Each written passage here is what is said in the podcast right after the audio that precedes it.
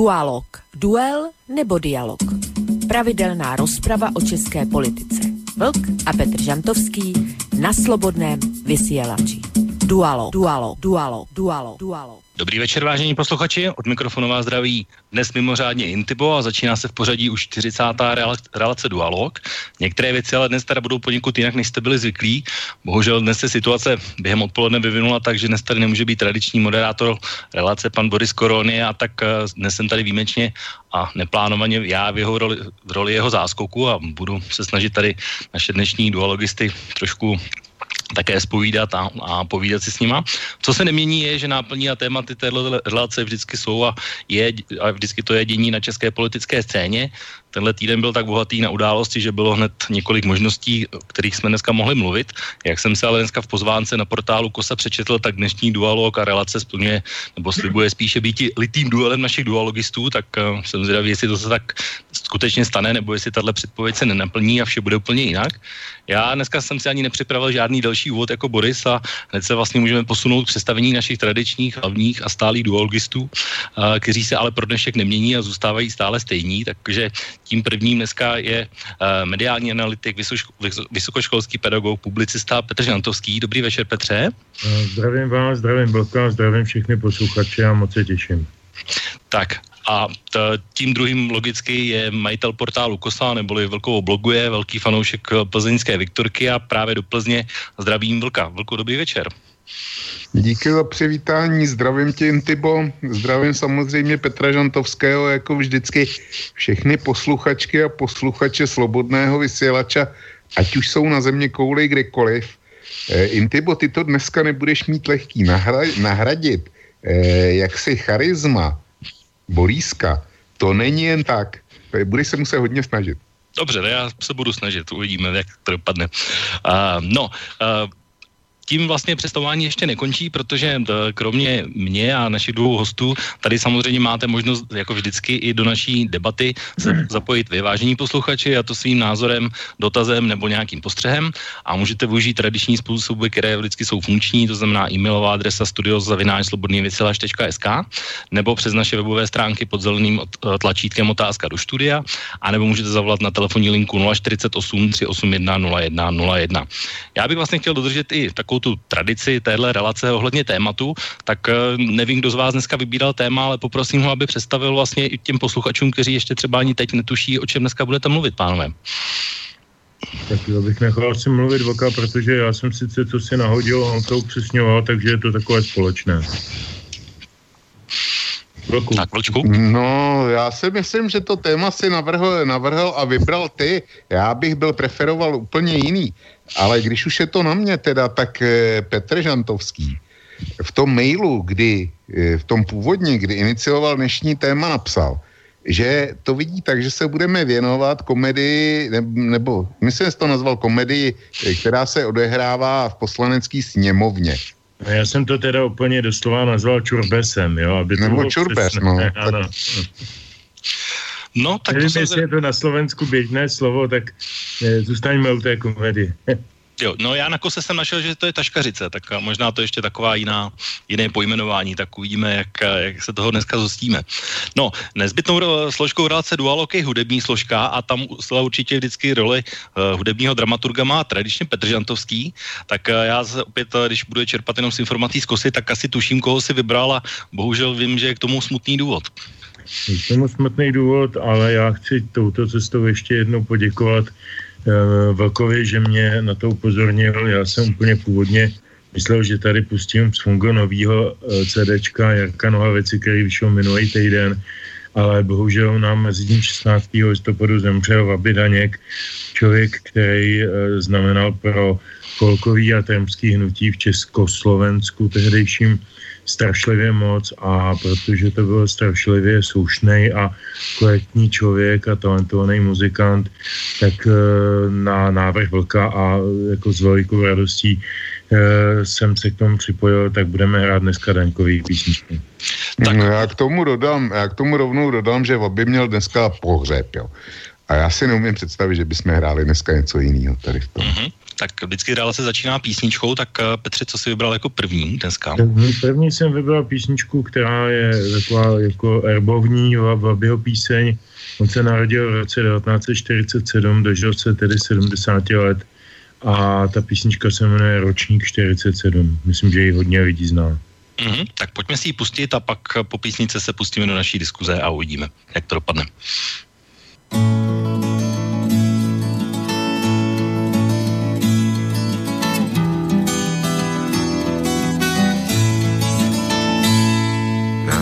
bylo sedm romantiků, netušících, že se všechno mění.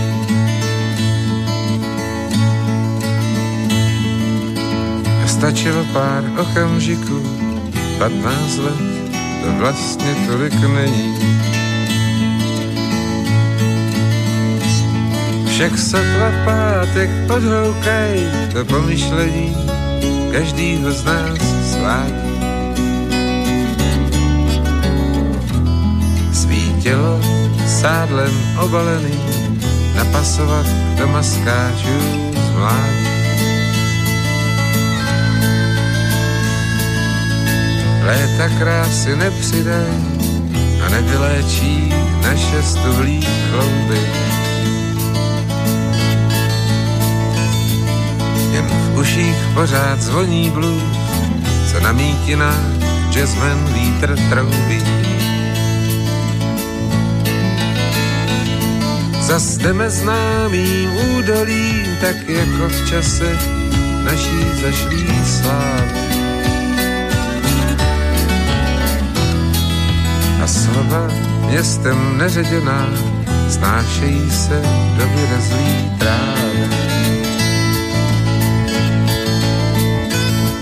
Pak čaj s příchutí jehličí a cigaretu zapalovat třískou. Kytaru vzít do klína a zpívat si tu píseň kdysi blízkou.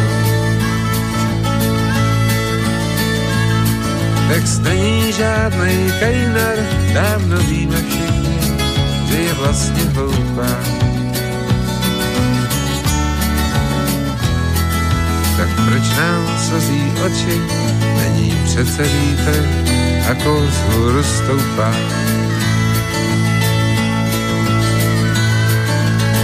A je tu konec víkendu a všechno jako obráceným filmu.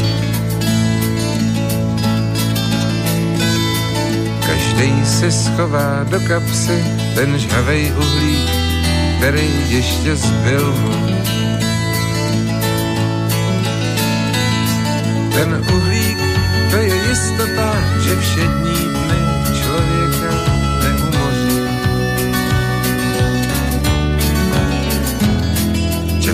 od času se podívá řekne, je to dobrý, ještě hoří. Ten uhlík, to je jistota, že všední člověka neumoří. Čas od času se podívá řekne, je to dobrý, ještě hoří.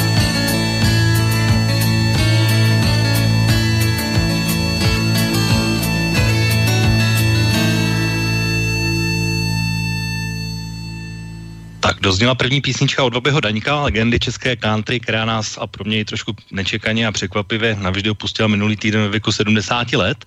A vážení posluchači, posloucháte realici Dualog a naším dnešním tématem je dění na ustavující schůzi parlamentu České republiky, která se konala a ještě zítra konat bude tento týden v České republice.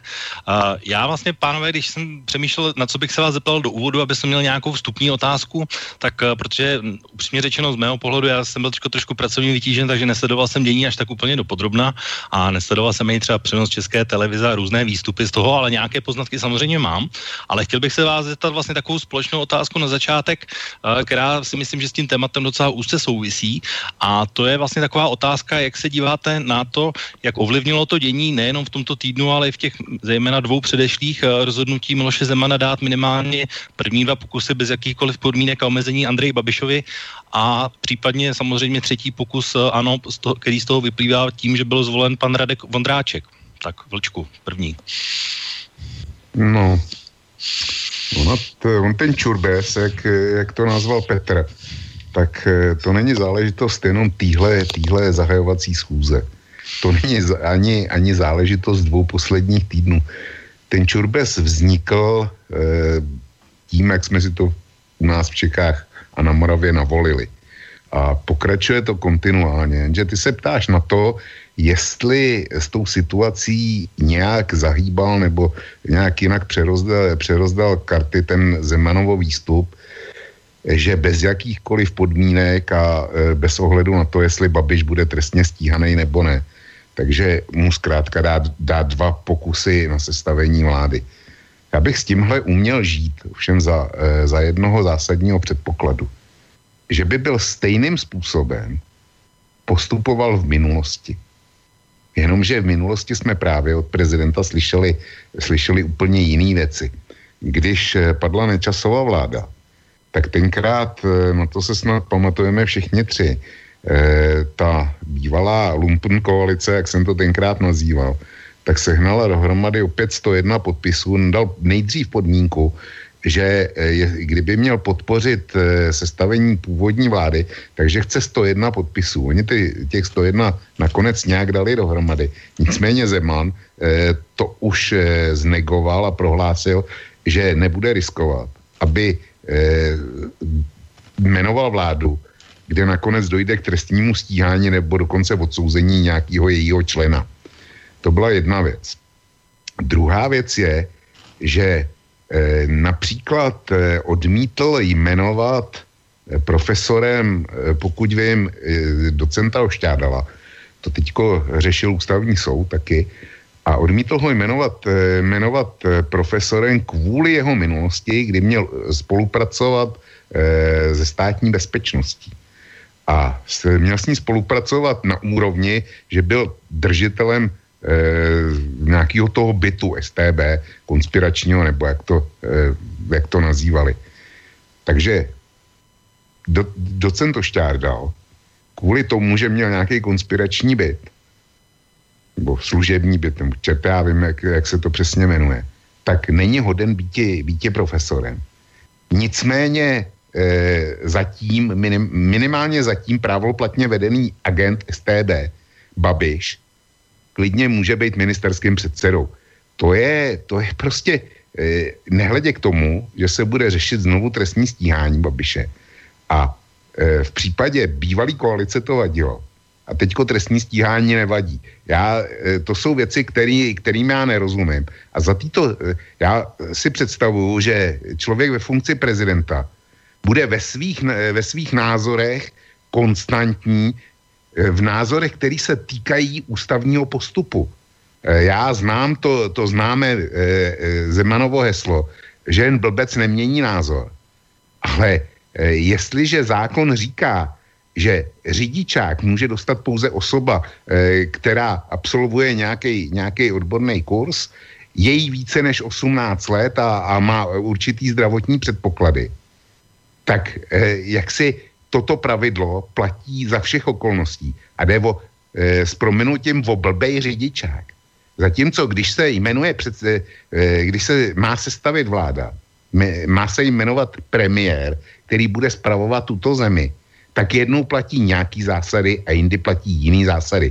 Čili z mého hlediska, zpět k tvý původní otázce, z mého hlediska toto Zemanovo automatické přiklepnutí eh, obou pokusů Babišovi zásadním způsobem změnilo, změnilo povolební situaci. A eh, troufnu si tvrdit, že hnutí ano šéfe by postupovalo ve vyjednáváních úplně jinak, kdyby prezident dopředu tenhle Biankošek nepodepsal. Tak jak to vidí Petr Žantovský? Tak, to je komplex eh, mnoha věcí najednou. Já to zkusím rozplíst po kouskách. Eh, za prvé nevím, eh, jakou s tím má souvislost nejmenování několika profesorů. To nebyl jenom pan profesor Roščáda, ale také také docent, docent Eichler a ještě někdo třetí nejmenování profesorů. U každého byl nějaký důvod, který měl nějaký lustrační nebo, nebo kriminální kontext. A já si osobně myslím, že ta kompetence udělování akademických titulů hlavou státu je sice hezká a určitě to všechny stávající profesory těší, že dostali, eh, že dostali ten titul z ruky hlavy státu a ne z ruky nějakého svého rektora nebo něčeho takového, ale myslím si, že je to taková, taková mm, ještě převzatá kompetence z Rakouska-Uherska, že je to takové, takové, eh, takové císař, císař pánování. Jo. A myslím si, že to jako e, spojování, propojování nějakých akademických svobod a nějakých, nějakých prezidentských pravomocí, že to k sobě nepatří. Tak to jenom, abych oddělil tuto, eh, tuto věc. Myslím si, že eh, vím, proč to Vlk eh, připomněl. V zásadě má pravdu, ale já prostě můj názor na to je ten, že, že, by, se, že by se tato kompetence vůbec neměla na hradě vyskytovat, stejně jako se tam nevyskytují jiné kompetence v jiných, jiných uh, oblastech společenského života. A konec konců i novej, novej, uh, nový uvažování, legislativní uvažování o vysokoškolském prostředí, ve kterém se sám pohybuju, takže ho trošku znám, ne, tak jde i tím směrem, že se budou pro některé tituly, ty pedagogické, nikoli ty vědecké, ty jsou mezinárodní, takže se budou směřovat hlavně na ty školy, ve kterých ten člověk působí. To potom platí v Americe, platí to v Anglii, platí to na některých západoevropských školách a tak dále. Jenom ta rakousko-uherská tradice to u nás mění. Tak tolik jenom k tomu profesorovi, abych to oddělil, protože fakt nevím, jaký to má úplně smysl eh, to připomínat eh, v této věci. Eh, má Blk nesporně pravdu v tom, že že by hnutí ano mělo úplně jiný e, vyjednávací podmínky a, a jiný pocit sebejistoty, kdyby neměl ten, jak on říká, Biankošek v podobě dvou, dvou zaručených jmenování nebo dvou zaručených pověření sestavování vlády. E, panu Babišovi, to je úplně jasná pravda, e, protože Eh, protože to dá rozum, eh, jako s, tou, s takovou jistotou se jedná opravdu úplně jinak a hlavně tady hraje roli čas, my víme už z času Rusnokovy vlády, která eh, byla vlastně úřednickou náhradní za, za odvolanou vládu Nečasovou jako přiklenovací před předčasnými volbami, že také nikoho moc netrápilo že ta vláda vládla v podstatě jakoby libovolný čas, že nebyl přesně určen, že, že se tam příliš ne, ne, nehrálo o důvěru poslanecké sněmovny a, a jako těch, těch nestandardních věcí zažíváme v naší politice celých 27 let nebo 28 let hodně, tahle tak k ním určitě patří. E, s tím, s tím celkem e, nemám žádný problém s tím souhlasit. E, věc, která mě osobně na tom drhne, nebo dvě věci mě na tom drhnou. Pokud se e, bavíme o té kauze toho pana profesora, ve smyslu, že byl držitelem nějakého estebáckého bytu. Já to nevím, e, nezajímal jsem se o to a nechci to v žádném případě rozsuzovat nebo posuzovat, e, ale za to vím, že Babiš prokázal u všech slovenských soudů s ústavem paměti národa, až do toho, té poslední instance, to znamená do toho ústavního soudu, který rozhodl v minulých, podstatě v kontextu našich voleb, časově to, se to shodovalo, rozhodlo jinak než všechny soudy nižších instancí, že nebyl vědomým uh, spolupracovníkem a že nepodepsal žádný vázací akt, který by byl doložitelný a který by prokázal jeho, jeho spolupráci. To, že jako pracovník uh, zahraničního obchodu, a to velký dobře ví jako ekonom, vím to i já, jako člověk, který se tím zabývá z jiných eh, než ekonomických pozic.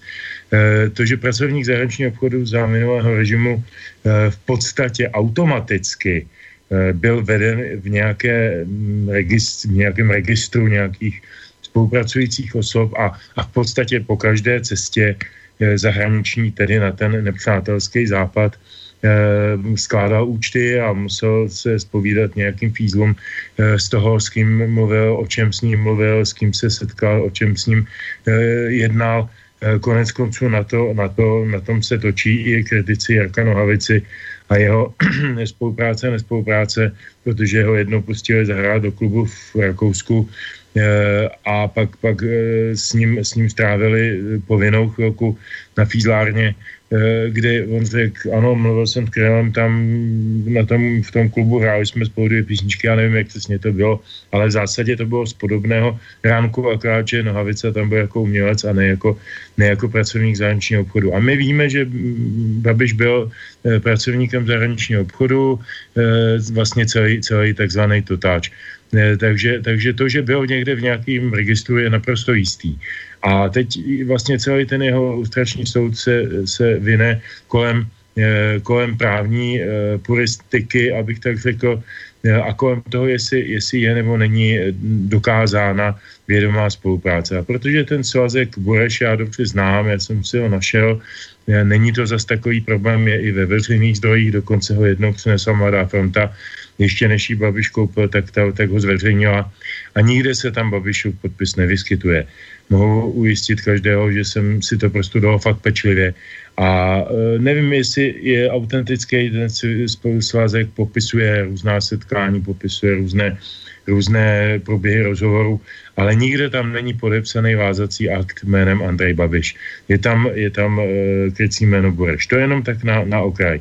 Um, to znamená, já bych to asi nebyl, uh, nebyl schopen teď v tuto chvíli brát jako argument, že eh, by ten člověk eh, byl prokazatelně a jednoznačně eh, uznán jako, jako člověk, který spolupracoval kdysi se státní bezpečností a konec konců, konec konců tahle ta kauza byla dobře známa už v době, kdy byl místo předsedou vlády a předsedou té vlády byl pan Sobotka za minulého volebního období. Měnil se kvůli tomu, měnil se kvůli tomu zvyklosti, dlouhodobě Dlouhodobě se vyžadovalo ústrační osvědčení, i když to bylo nad rámec zákona u na kandidátu na ministry. Eh, Babiš ho tehdy nemohl předložit, protože se o to soudil a tak dále. To, to jsou známé historky. Já, proč to celé vlastně říkám? Protože jedna věc je, a já bych nerad, aby se to směšovalo, jedna věc je jeho, jeho kauza takzvaného čapího hnízda, nebo jak se to jmenuje, která je v nějakém rozběhu a určitě o ní bude ještě řeč a která je v podstatě v rovině trestního práva. Druhá kauza je lustrační, ta je v jiném rozběhu, to jsem právě popsal, a je v, v rovině jiného než trestního právě v, v rovině občanského práva a tam si myslím, že skutečně jistotu e, tohoto smyslu nemáme. Takže to bych jako zase odškrt jako, jako věc, kterou bych neuměl argumentovat. E, třetí věc a stále, stále potvrzuju, že souhlasím s tím, že ta dvě Bianco jmenování nebo přísliby jsou pochopitelně pevnými zády pro další jednání. Co se mi ovšem, a to už tady se s velkým samozřejmě nedostanu do, do souhlasu, e, on to sice neřekl, ale já to řeknu, co se mi strašlivě nelíbí, je, jakým způsobem probíhala kampaň a že s výjimkou, s výjimkou eh, snad komunistů eh, všechny strany, včetně Tomio Okamury, který to měl sice v jemnější poloze, ale přesto to měl a do dneška to říká. Všechny strany deklarovaly, že prostě jako odmítají spolupracovat jakýmkoliv způsobem s člověkem jménem Andrej Babiš. Eh, a teď to zdůvodňovali zejména tím čapným hnízdem, ale, ale a tím trestním, trestním stíháním, které, kterému bylo, bylo vystaveno v předchozím volebním období. A eh, ta, ta kampaň vlastně vůbec nebyla o hodnotách. Ta kampaň nebyla o e, politických nabídkách. Ta kampaň nebyla o tom, jestli Eh, budou vyšší daně, menší daně, jestli budou vyšší dávky, menší dávky, pro koho dávky, jestli budou investice, nebudou investice, eh, jestli budeme mít takový či onaký vztah k Evropské unii a k západním spojencům. Eh, o tom ničem vlastně ta kampaň moc nebyla. Ona byla především o tom, jaký má vztah ten, který funkcionář k Andreji Babišovi. A to je situace, která je zcela absurdní a, a nenormální. A není divu, že prostě vyvolává nenormální nenormální důsledky potom dál a vlastně celý je to sled, to, co, co já jsem nazval čurbes, je jenom sledem eh, naprosto neuvěřitelných důsledků toho, že se tady šest nebo kolik stran, osm stran eh, rozhodlo že nebude v jedné místnosti s člověkem jménem Andrej Babiš a že ho zašlopou do země. Jak to, že ho nezašlapali do té země v době, kdy ho potřebovali do koalice? Že ano, mnozí z nich před čtyřmi lety. E, jako eh, vlk patrně námítne, protože se to přece nevědělo, že má nějaké čapí hnízdo, ale vědělo se to, to je deset let stará věc. E, dokonce i Kalousek už o tom mluvil tehdy. E, také se věděla celá jeho ústrační záležitost. Ale prostě bylo potřeba, aby sociální udělali vládu a Sobotka byl premiérem. No, no tak se vzal Babiš na milost. Teď je to jinak, Babiš volby vyhrál, navzdory té obrovské masáže mediální. A já neříkám, že je to dobře nebo špatně. Já to nekomentuju, vůbec to nehodnotím, jestli je to dobře nebo špatně. Jen konstatuju, že volby vyhrál a je teď na tahu, aby se pokusil zastavit vládu. Má to strašlivě těžký a bude to mít čím dál těžší, protože ta hysterie se stupňuje a e, jestliže mu tadyhle někde okamurovci nebo komunisti schválejí někde e, výměnou Vondráčka za Grospiče, to je hezký, ale, ale je to jenom jeden z malých kroků e, dopředu a opravdu je možný, jak jsem se dočet někde v novinách, a opravdu bych to nevyloučil, že tady vznikne nějaká menšinová vláda, která bude dlouhodobě vládnout bez důvěry parlamentu. A to je strašný. To je něco, co si, co si vůbec nemůžu představit a jako občana mě to děsí. Tak to bylo trošku delší slovo Petra Žantovský. Já myslím, že Vlk určitě bude... Mám, ale jako potřeboval jsem reagovat na víc věcí. Jo, ne, určitě, ne, určitě, já to neříkám nějak špatně, jenom, jenom říkám, ale vím, že Vlk bude určitě chtít reagovat. Já možná ještě jenom, než mu dám slovo, jenom zeptám se Petře takovou otázku. Dá se tohle eh, tyhle biankošeky srovnávat s tím, když Václav Klaus eh, dvakrát jmenoval Mirka Topolánka? To byla jiná situace. Mirek Topolánek um, první vládě ta, ne, ta, ne, ta, jak si, to, to, že nedostane důvěru, bylo naprosto zřetelně jasný a věděl si, že ta vláda je dočasná, proto byla taky složená z lidí, kteří pak na mnoze nepřešli do té vlády další. Budu jmenovat třeba Vlastimila Tlustýho nebo, nebo Martina Štěpánka nebo další ty ministry. E, tam to, ta, pro to provizorium bylo zcela zřetelně jasný a tam e, ze strany Václava Kauze podle mě byl Biankošek spíš na to, že se Mirkovi Toplánkovi poskytl nějaký čtyř nebo pětiměsíční prostor na to, aby postavil koalici. Ale protože tehdy mohl postavit koalici s, s eh, Kalouskem a šlo tehdy vlastně jenom o toho Bursíka. A dopředu se vědělo, bavíme se o roce 2006, tak Bursík navštěvoval sídlo ODS tehdy na Janském vršku už nejméně rok nebo půl druhé roku dopředu. Tam se o tom solárním biznesu a o těch budoucích politických mesaliancích jednalo dávno dopředu. To nebyly žádný z nebe spadlý koalice, takže se to jenom prostě potřebovalo nějakým způsobem rozložit v čase. Uh, já bych to, myslím, že to není úplně srovnatelný a ono se vůbec jako velice špatně hledají ty analogie. Mm-hmm. Tak Vlčku, můžeš reagovat. No, já když jsem poslouchal teďko Petra Žantovského, tak jsem nabil dojmu, že žiju úplně v jiném státě e, s jinou historickou pamětí a že mezi Plzní a Prahou, ač je to necelých 100 kilometrů, takže jsou to dva úplně rozdíl, rozdílný světy. Takže mě nezbývá, než e, předložit korekce a bohužel jich bude tolik, že si určitě nebudu pamatovat všechny. E, já začnu tou poslední otázkou, na kterou, kterou si položil položil Petrovi teďko. Klaus nedal, e, není to stejná situace, protože Klaus dopředu rozhodně neoznámil, že dá to Polánkovi dva pokusy. Nic takového. Jenomže Petr Žantovský e, jaksi neuvádí přesně, co se tenkrát hrálo. V prvním kole Topolánek sestavil menšinovou vládu, protože to bylo 100, 100 na 100 a tam se hledalo, hledalo kdo sežene 101. poslance. A e, to, pro ten čas schánění 101. poslance, ono, ono jich potom bylo 102, jak známe, e, jak, jak víme, protože před Čáka Pohanka, tak potom už se e, rýsovala vládní většina, koaliční většina, e, čili to byla, to byla úplně jiná situace, ale Klaus, na rozdíl od Zemana, negarantoval dopředu Topolánkovi dva pokusy kdyby bylo 102, 102 sehnal Paroubek, tak eh, by nebylo, nezbylo Klauzovi nic jiného, než jmenovat Paroubka. Takže to, to vůbec nejde dohromady. potom další z těch posledních argumentů bylo, že kampaň byla proti Babišovi, všech proti Babišovi. Tak já u nás v Plzni musím vycházet z toho, co jsem viděl a zažil tady. Tak já se nepamatuju, že by strany Eh, strany v kampani neřešily Evropskou unii, neřešili daně, neřešili zdravotnictví, neřešili školství eh, v, ve, na svých mítincích, ve svých programech a že by řešili, eh, že by řešili Babiše a nic jiného. Já si teda pamatuju úplně, úplně jinou volební kampaň. Pamatuju si úplně jiný, jiný volební diskuze, diskuze v televizi tak to by, to by jsme měli ten, eh, prostě tam, eh, já jsem zažil věci, věci o programu, o programových rozdílech a e, spousta lídrů opakovala, že mluvit o koalicích nebo o tom, s kým, s kým jo, s kým ne, že má smysl až po volbách.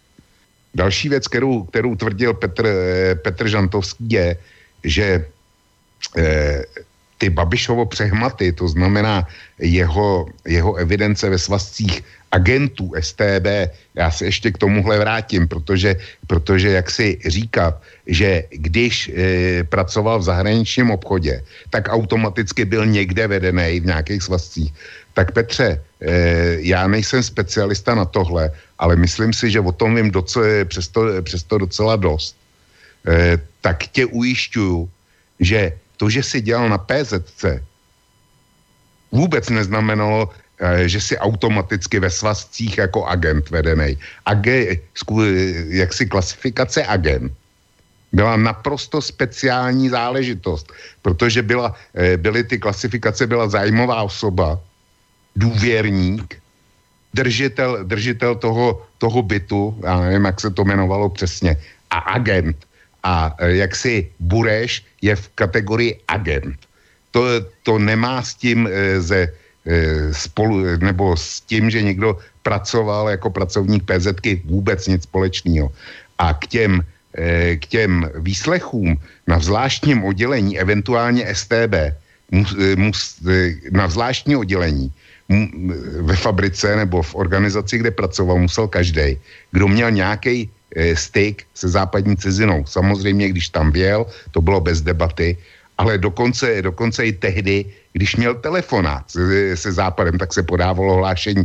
Tady, tady vím přesně, co říkám, protože eh, já jsem nikde, nikde eh, jaksi vedený a registrovaný nejsem, ale na eh, zvláštním oddělení ve Škodovce a později ve výzkumáku, kde jsem dělal, tak těch záznamů jsem tam musel odezdat dost, protože jsme měli, nebo e, pracoval jsem se západní technikou a minimálně několikrát za rok jsem byl, jsem byl v přímém kontaktu s dodavatelem ohledně servisních věcí a takové, e, takových věcí. A bylo to vždycky přes, jednak napřímo, jednak přes PZ, proto tyhle, tyhle věci znám a vy, vím, co povídám. Takže ne, že Babiš dělal na PZC a byl automaticky vedený ve svazcích hluboký omyl, eh, pokud, eh, pokud tomu věříš. Eh, mimochodem, jako agent ve svazcích STB byl veden taky jeho bratr, což, což není žádná náhoda. A ty říkáš, že ve svazku Bureš není vázací akt. To není pravda. Ve svazcích, ve svazcích Bureš je kopie kopie vázacího aktu. A to je, to je ten problém. Jinak eh, to, že Babiš vyhrál, vyhrál ty soudy, tak eh, jak si nad tím se můžu akorát pousmát, eh, protože za prvně ty slovenský estebáci nebyli zbaveni mlčenlivosti, což je, což je velmi zvláštní, velmi zvláštní.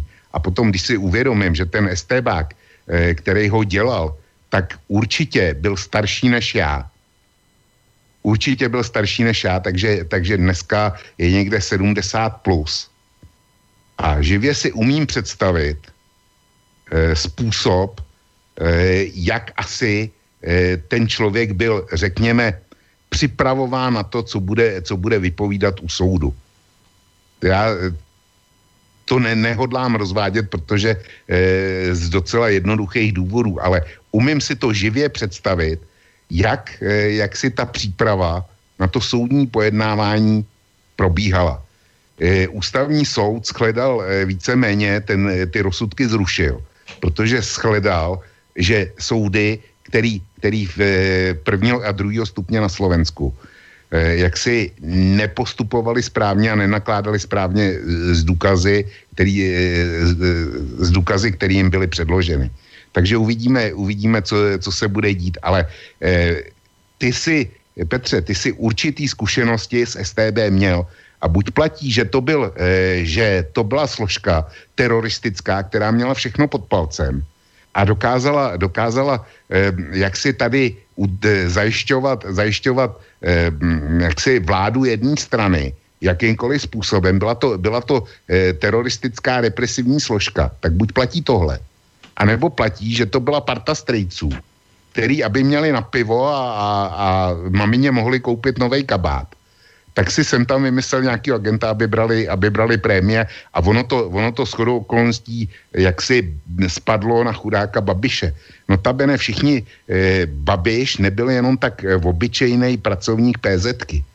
Babiš byl eh, potom v konci, byl delegátem eh, výsadky a pracoval, pracoval v Maroku. A do téhle pozice se dostávali pouze ti nejprověřenější a nejkovanější. Tam někdo, kdo, e, tam by Petr Žantovský jako takovej nikdy nevěl za bývalýho režimu. Tam by si se prostě nedostal. To už nemluvím vůbec o tom, že jeho otec byl ředitelem Petrimexu. A e, to znamená, že to musel být, jestliže jsem mluvil, že do e, delegátama v zahraničí byli, byli jaksi kovaní soudruzy a e, stokrát prověřený, tak aby někdo e, vyjel do Švýcarska natrvalo a mohl si tam vzít e, sebou celou rodinu a děti tam chodili do školy, tak to už musela být super kvalifikace tady. To, tam se, tam prostě e, normální člověk e, na to nemohl ani pomyslet, ne, že by tam vyjel. Takže e, to, je, to je další věc. E, říkat, že že není vázací akt. On, on, on vázací akt je, ale bohužel jenom v kopii. Takže se to točí na právní kvalifikaci, že nelze určit, jestli z kopie nelze, nemůže grafolog určit, jestli to opravdu ten Babiš podepsal. To je, to je další věc. A teďko se ještě vrátím k tomu, že e, říká, že když Sobotka potřeboval sestavit vládu, tak Babišovou minulost o který se vědělo a, a říká, říkal si výslovně, eh, jak si ta STBácká, i Čapí hnízdo, že se o tom vědělo. E, takže ta situace po volbách 2013 byla v pozici, že byla možná pouze jediná koalice.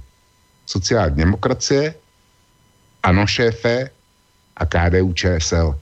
Žádná, žádná jiná vláda prostě nešla sestavit. Matematicky ano, ale fyzicky nešla sestavit. A Sobotka neoslovil Babiše jako, jako Babiše osobu, ale oso, oslovil hnutí ano. Musel jednat s Babišem a hnutí ano samozřejmě najmenovalo, najmenovalo svého předsedu, který to všechno platí, což bylo logicky. A Sobotka s tím nemohl nic, nic jiného dělat. Ten mohl pouze udělat jediný. Říct já Babiše nechci a tím pádem nejsem schopen sestavit vládu. Říci toto nepřátelsky naladěnému prezidentovi. A nebo mohl říct, eh, mohl říct si hnutí ano, když, když nedáte jinak, já přijmu nominaci pana Babiše a přednést náhrad a počítat s tím, že prezident republiky dodrží ony nepsané zvyklosti, eh, které vždycky platily, to znamená čisté lustrační osvědčení. A my, byl to Miloš Zeman, který, který, který u Babiše udělal výjimku nikoliv na, náklad, na, nátlak, na nátlak sobotky. Protože, e, jestli si vzpomeneš, tak Babiš sám tenkrát prohlásil, že je připravený svou kandidaturu na post ministra financí stáhnout, pokud by, pokud by vadilo to, že nemůže, eh, nemůže předložit čistý ilustrační osvědčení. Ovšem Zeman tenkrát porušil zvyklosti. Tak to bylo. A v roce 2013 rozhodně se nevědělo, vědělo se, že, že má, že má e, Babiš e, tenkrát zrovna nějak přebíral, to končila ta pětiletá lůta e, toho povinného držení e, tou jakoby soukromou společností Čapího hnízda. Ale rozhodně se nevědělo, nevědělo, že se jedná o dotační podvod. To vyplynulo až e, na jaře 2016. Až na, na jaře 2016 to začala šetřit kriminálka. Do té doby to, to nikdo nevěděl. Takže to není pravda tohle. A pak je ještě jedna věc. E, ty si, nebo respektive takhle, já jsem zřejmě nedostatečně jasně vysvětlil, proč, proč jsem jmenoval ten případ docenta Ošťádala. Já si myslím, že jestliže vadí nejasné, nejasná minulost ve vztahu k STB u obyčejný profesury, tak stokrát víc by nejasná minulost by nejasná minulost ve vztahu k STB měla vadit u předsedy če- vlády České republiky. To jsem chtěl říct. Tak já jenom, eh, jenom pánové, aby jsme se posunuli k současnosti, teď máme takové trošku historický exkurs vlastně do různých uh, věcí, které probíhaly v minulém volebním období, ale Peťo určitě samozřejmě, pokud budeš chtít reagovat, reaguj, ale poprosím trošku stručně, aby jsme se posunuli dál. No, tak já myslím, že, že je to jasné, velk řekl svoje stanovisko, já jsem řekl názory, já na nich celku nic moc nemůžu měnit, jenom konstatuju, že se v téhle zemi prostě neustále měří dvojím metrem. Vždycky se měřilo dvojím metrem a zase se měří dvojím metrem.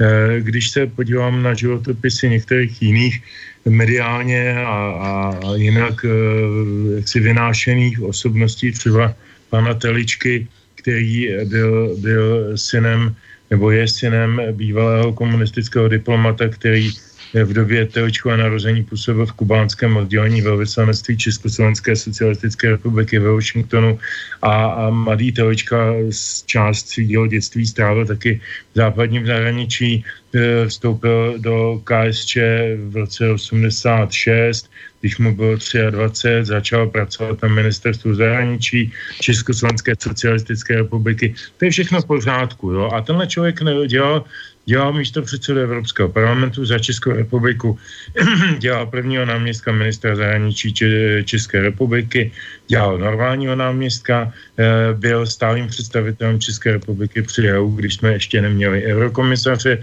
byl velmi silným kandidátem na eurokomisaře. Eh, a to je všechno v pořádku, je to mediální oblíbenec. Eh, tak já jenom, abychom věděli, že prostě v téhle zemi, že jo, pokud se nemýlím, asi milion dvěstě tisíc členů komunistické strany, když počítám Československo jako dohromady, nejenom Českou republiku. A jako bylo tady spousta lidí, kteří něco uměli, něco neuměli, spousta lidí, kteří dělali nebo nedělali nějaké špinavosti a mělo by se tedy měřit eh, všem stejným metrem. To je moje taková jako docela, docela stálá zásada a eh, to, že, to, že byla kampaň všichni pro, proti Babišovi je zřetelné i dneska v tom, co se děje ve sněmovně, že vlastně stále probíhá ta kampaň. Ona stále pokračuje. Tam se nikdo nedo, nedohaduje o investicích, o, o přípravách rozpočtu. Tam se všichni dohadují o tom, kdo bude v čele, teda teď už se nedohadují, už bylo zvoleno v čele mandátového volebního výboru, který bude rozhodovat o vydání Babiše a Faltínka kvůli Čapímu hnízdu, tak tam posadili k rozpiče, protože komunisti podpořili ano e, při volbě pana Vondráčka. E, ten, ten obchod je zcela zřetelný a nedvojsmyslný, to, to nikdo nemůže popřít, jo. ale jako o čem se baví ta sněmovna, o tom já mluvím. No stále jenom o Babišovi, to je naprosto neuvěřitelný, jakým způsobem se tady 200 lidí naprosto nezodpovědně zabývá něčím jiným, než co má opravdu dělat. To je, to je důvod, proč jsem vlastně navrhnul dnešní téma. Ale myslím si, že bychom si měli za chvíličku taky pustit písničku. Právě určitě, chtěl jsem, chtěl jsem do toho uh, hned zasáhnout, uh, takže jenom ještě před písničkou, než, než si ji pustíme, tak jenom připomenu našim posluchačům, že posloucháte relaci Dualog. Uh, naším tématem dneska je dění v poslanecké sněmovně a na její ustavující schůzi. A pokud se budete chtít do dnešní naší debaty uh, zapojit, tak můžete přes e-mailovou adresu studio zavináčslobodnývysílač.sk uh, nebo zavolat na telefonní číslo 048 381 0101 a nebo přes naše webové stránky pod uh, zeleným otázk, tlačítkem z otázka do studia. Tak Peťo, máme skoro polovinu relace téměř. Dejme ještě minutu, ať, ať to jo, jo. Jo, určitě, tak počkej minutku. E, čili k Teličkovi jenom velmi krátce. Telička byl politická mrtvola, a do e, politiky ho znovu stá, vtáhl Babiš. Udělal, udělal z něj lídra evropské kandidátky. E, to je poznámka jedna. Poznámka druhá k Teličkovi, že Telička byl všechno, co, co si říkal Petře. Ovšem na druhou stranu není veden, není veden e, v, ve svazcích STB jako agent. Není tam, nevím, jestli tam je vedený vůbec, ale není vedený jako, jako agent. Poznámka druhá k rozpočtu. Rozpočet je připravený, ten připravila minulá vláda. A parlament o něm bude pouze hlasovat. Ten, ten nová vláda ho rozhodně nebude, nebude připravovat. Ten je připravený a bude se hlasovat. A e, to jednání, který probíhá a který je o Babišovi, tak samozřejmě je vyvoláno tím, že kandiduje, kandiduje na e, post premiéra člověk, jemuž hrozí trestní stíhání a kdyby neměl znova zavedenou imunitu, tak, eh, tak to stíhání by pokračovalo. Tak já si myslím, že to je důvod, proč o tom mluvit více než pádnej. A jinak ta sněmovna, to, eh, to neplodný hádání, nebo jak jsi to nazval, tak omyl. Ta na první schůzi dělá přesně to, co dělat má. To znamená, eh, volí, volí eh, vrcholní orgány sněmovny, musela zvolit eh, mandátový imunitní výbor okamžitě, právě kvůli, kvůli Babišovi. A mandátový, te, musela zvolit mandátový výbor pro ověření mandátů všech poslanců. Čili děje se jenom to, co, co vyžaduje eh, chod parlamentu, nic víc. A tím bych skončil teď. Dobře, tak dáme si teda písničku. Tak Petře, co bude druhá písnička od Vabyho Daňka? Já jsem vybral písničku, která uh, patří taky k jeho... Držel jsem se těch nejslavnějších, jo. Skončíme samozřejmě nakonec Rosou na kolejích, kterou zná opravdu každý od, od 5 do 105 let v téhle zemi ale mm, vybral jsem písničku, která je pro něj trošku netypická, má takovou irskou námořnickou melodiku a považuji za možná dokonce úplně nejlepší od něj, jmenuje se Hudsonský šífy a kdo z nás to někdy v mládí, když já jsem 55 a 50 dník, kdo z nás to nehrál někdy u táboráku, tak, tak nikdy nebyl v lese. Takže Hudsonský šífy. Dobře, tak dáme se Vabyho Daňka a po písnice budeme pokračovat v naší diskuzi. Ten, kdo nezná hukot vody, lopatkama vířený, jako já, jo, jako já. Kdo huconský slapy nezná sírou pekla sířený, ať se na huconský šífy najmout dá. Jo, ho, ho. Ten, kdo nepřekládal uhlí, šív, když neměl činověl, málo zná, jo málo zná. Ten, kdo neměl tělo stuhlý, až se nočním chladem chvěl, ať se na haconský šífy najmout dá. Jo, ho. Ahoj, pár tam hoď, ať do pekla se dříve do hrebem. Jo, ho, ho. Ho, ho. Ten, kdo nezná noční zpěvy zarostených lodníků jako já, jo, jako já. Ten, kdo cítí se být chlapem, umí dělat erotiku, ať se na haconský šífy najmout dá. Jo, ten, kdo bradě mlíko, kdo se rumem nebo pil, málo zná, jo, málo zná. Necítil hrůzu z vody, kde se málem utopil, ať se na haconský šípy najmout dá. Ahoj, tam ať do pekla se dříve do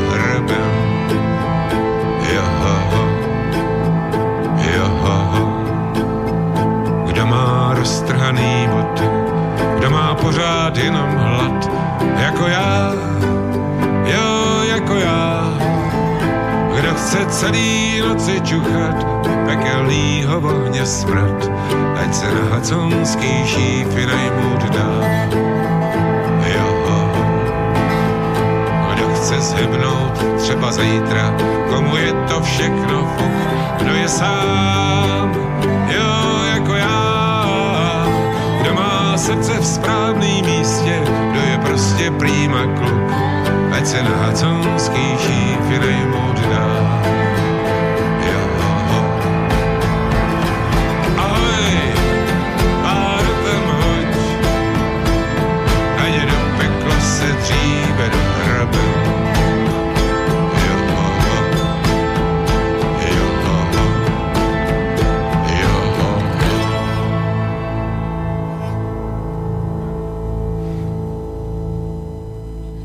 Bavíme o dění na české politické scéně a v, v poslanecké sněmovně na její ustavující schůzi. Pánové, my jsme se hlavně v té první v části bavili o Andreji Babišovi. Já jsem se na něj ptal úmyslně, protože už dopředu vlastně tyhle mm, pokusy Miloše Zemana a třetí pokus eh, pro hnutí ANO vlastně už dopředu rozdělili politické strany v názoru na to, jestli to je správně nebo ne. A chtěl bych se teď vlastně v téhle druhé části bavit o takových dvou, řekněme, možná koalicích, možná spolupracujících stranách, nevím, jak to úplně nazvat, eh, které se vlastně tak jakoby vy, krystalizovaly za ty dva týdny a ten první, o kterém bych chtěl mluvit, tak je společenství čtyřech stran, to znamená občanské demokratické strany TOP 09, KDU, ČSL a starostů a nezávislých, které si společně říká demokratický blok, které se rozhodly minimálně na této a na příští schůzi spolupracovat a dávat svoje hlasy a návrhy a prosazovat svoje kandidáty. A chtěl bych se vás zeptat vlastně obou zase, eh, jak se díváte na tuhle spolupráci, jestli to je spíše jenom eh, nějaká řešení z nouze v podstatě, anebo jestli myslíte, že to bude mít nějaké trvání trvání. A potom takovou otázku, protože už eh, Andrej Babiš to označil jako další Kalouskův projekt, tak jestli to vidíte stejně, nebo jestli to vidíte jinak. Tak asi bych začal zase teďko tentokrát u Petra Žantovského, protože si myslím, že k těm stranám bude mít asi přece jenom o trochu blíž. Já budu naopak velmi stručný. Já si myslím, že je logický, správný a pochopitelný, že se právě tyhle ty strany spojily. Eh, myslím, že k sobě mají tak jakoby politicky názorově nejblíž, možná i lidsky, kdo já vím. I když je pravda, že když se před paní Němcovou v televizi řekne, že to je Kalouskův blok, tak ona, ona zrudne a začne se velice zlobit a velmi to, velmi to neguje, tenhle ten pojem. Nicméně je zřejmé, že iniciátorem je Miroslav Kalousek, protože je ze všech, naprosto jednoznačně ze všech těch zúčastněných napříč těma stranama největším politickým strategem, je nejzkušenější, eh, má nejvíc ambicí, má, má velkou, velkou sílu, má velkou váhu před lidma svého druhu a svých, svých sympatizantů, takže je celkem logickým svorníkem. A toho tím, že vlastně přišel o velmi významný postavení v té exekutivní politice jako už po druhý a ale přesto v, té minulé, v, té, v tom minulém období jako dokázal poměrně hodně přes, přes různé nevládní, nevládní eh, jaksi cesty prosadit politicky, tak teď je na tom ještě o něco hůře procentuálně. A jemu to chybí pochopitelně, aby on potřebuje být lídr, on to má v povaze být lídrem nějakého většího celku a to neříkám jako negativně, to říkám prostě jako charakteristiku, jako diagnozu. Je to prostě kausková vlastnost a dalo se to očekávat. A já si dokonce myslím, že by bylo správný, ale nemyslím si, že to k tomu dojde, že ty strany by se klidně mohly spojit, protože nebo udělat nějakou širší, širší dlouhodobější platformu, pro prosazování nějakých konzervativnějších myšlenek, eh, protože ano, je politicky nevyhraněný, my nevíme, jestli je to pravice nebo levice. Socialisti dnešní jsou rozdělený mezi Eh, lidi eh, typu Sobotka a mezi lidi typu Onderka, to znamená zase, jako jsou tam dva, dva proudy. U komunistů je to vlastně podobné mezi Filipem a, Filipem a Skálou, je taky trošku rozdíl, i když Skála není v parlamentu, ale je to první místo předseda. Takže, takže vlastně ten, ten jakoby pravicový blok vydával určitý politický smysl. Bojím se jenom jedné věci, že tam je nějakých, já nevím, 40 poslanců, ale asi 85 předsedů možných. E, takže, takže a všichni budou mít vysoké ambice a nedohodnou se. A to je, to je ta, ta nedohoda, to je, myslím, hlavní nemoc české politiky po roce 89 velice častá a je mi to hrozně líto, protože nás to strašně brzdí. Mm-hmm. Já jenom, ještě než dám slovo Vlkovi, jenom takovou úplně rychlou otázku. Petře, když by ty si měl, jakoby podle tebe, kdo by měl být ten, ta hlava tohohle bloku? No jasně, Jak... že Kalousek, samozřejmě. Kalousek. No i když nemá nejvíc procent, tak má rozhodně největší politický fištón. Mm-hmm. Tak, Vlku, jak ty to vidíš?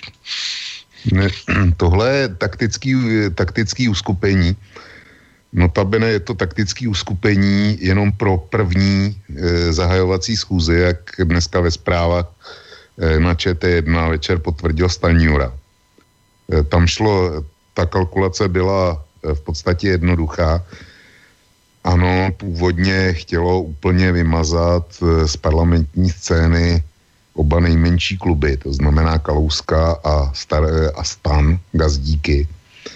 A e, s, takže si někdo, pravděpodobně Kalousek, uvědomil, že pokud vůbec se chtějí dostat k nějakým e, funkcím typu předseda výbor, parlamentního výboru a podobně, takže bude třeba, aby minimálně ty tři malé strany, které mají, dostali těsně na 5%, to znamená Kalousek, eh, Gazdík a Lidovci, tak eh, aby se spojili dohromady a e, přibrali k tomu ODS a oni vyšli z toho, že když se to sečte, tak mají dohromady, já nevím, asi 48 poslanců nebo kolik.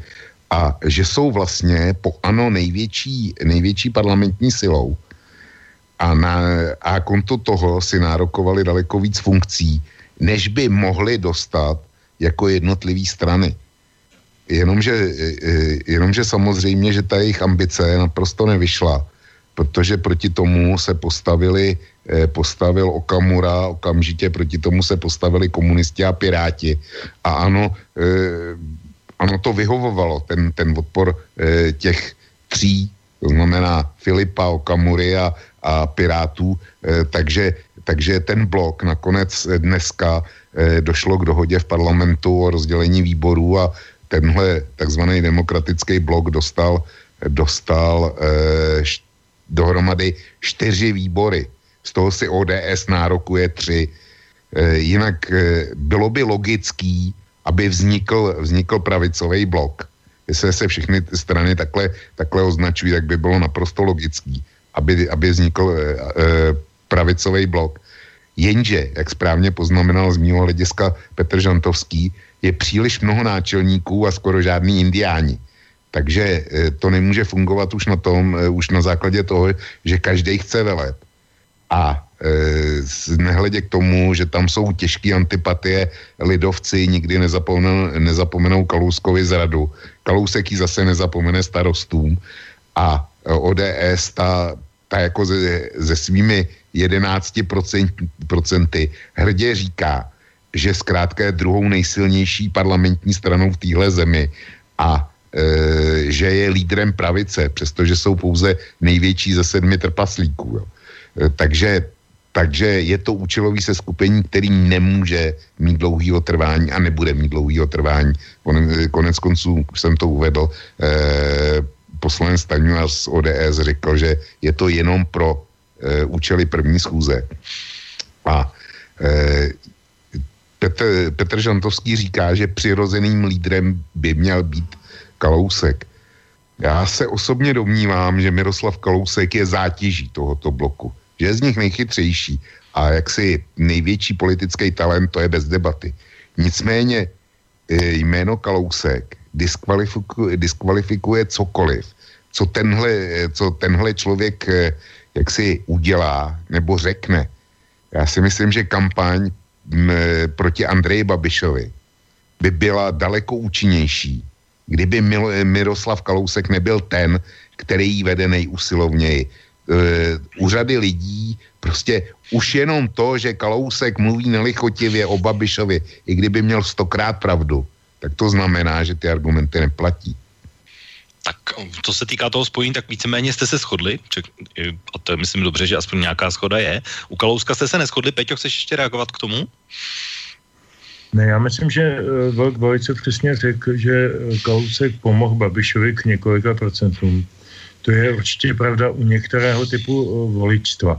To jsou lidi, kteří volí prezidentem Zemana, který měl na billboardech už v době 2010, když lídroval stranu práv občanů Zemanovci, tak tam měl něco ve smyslu zbavíme, zbavíme vás Kalouska a podobně. Prostě personifikovalo se to na něj a na tenhle typ voličů to platí.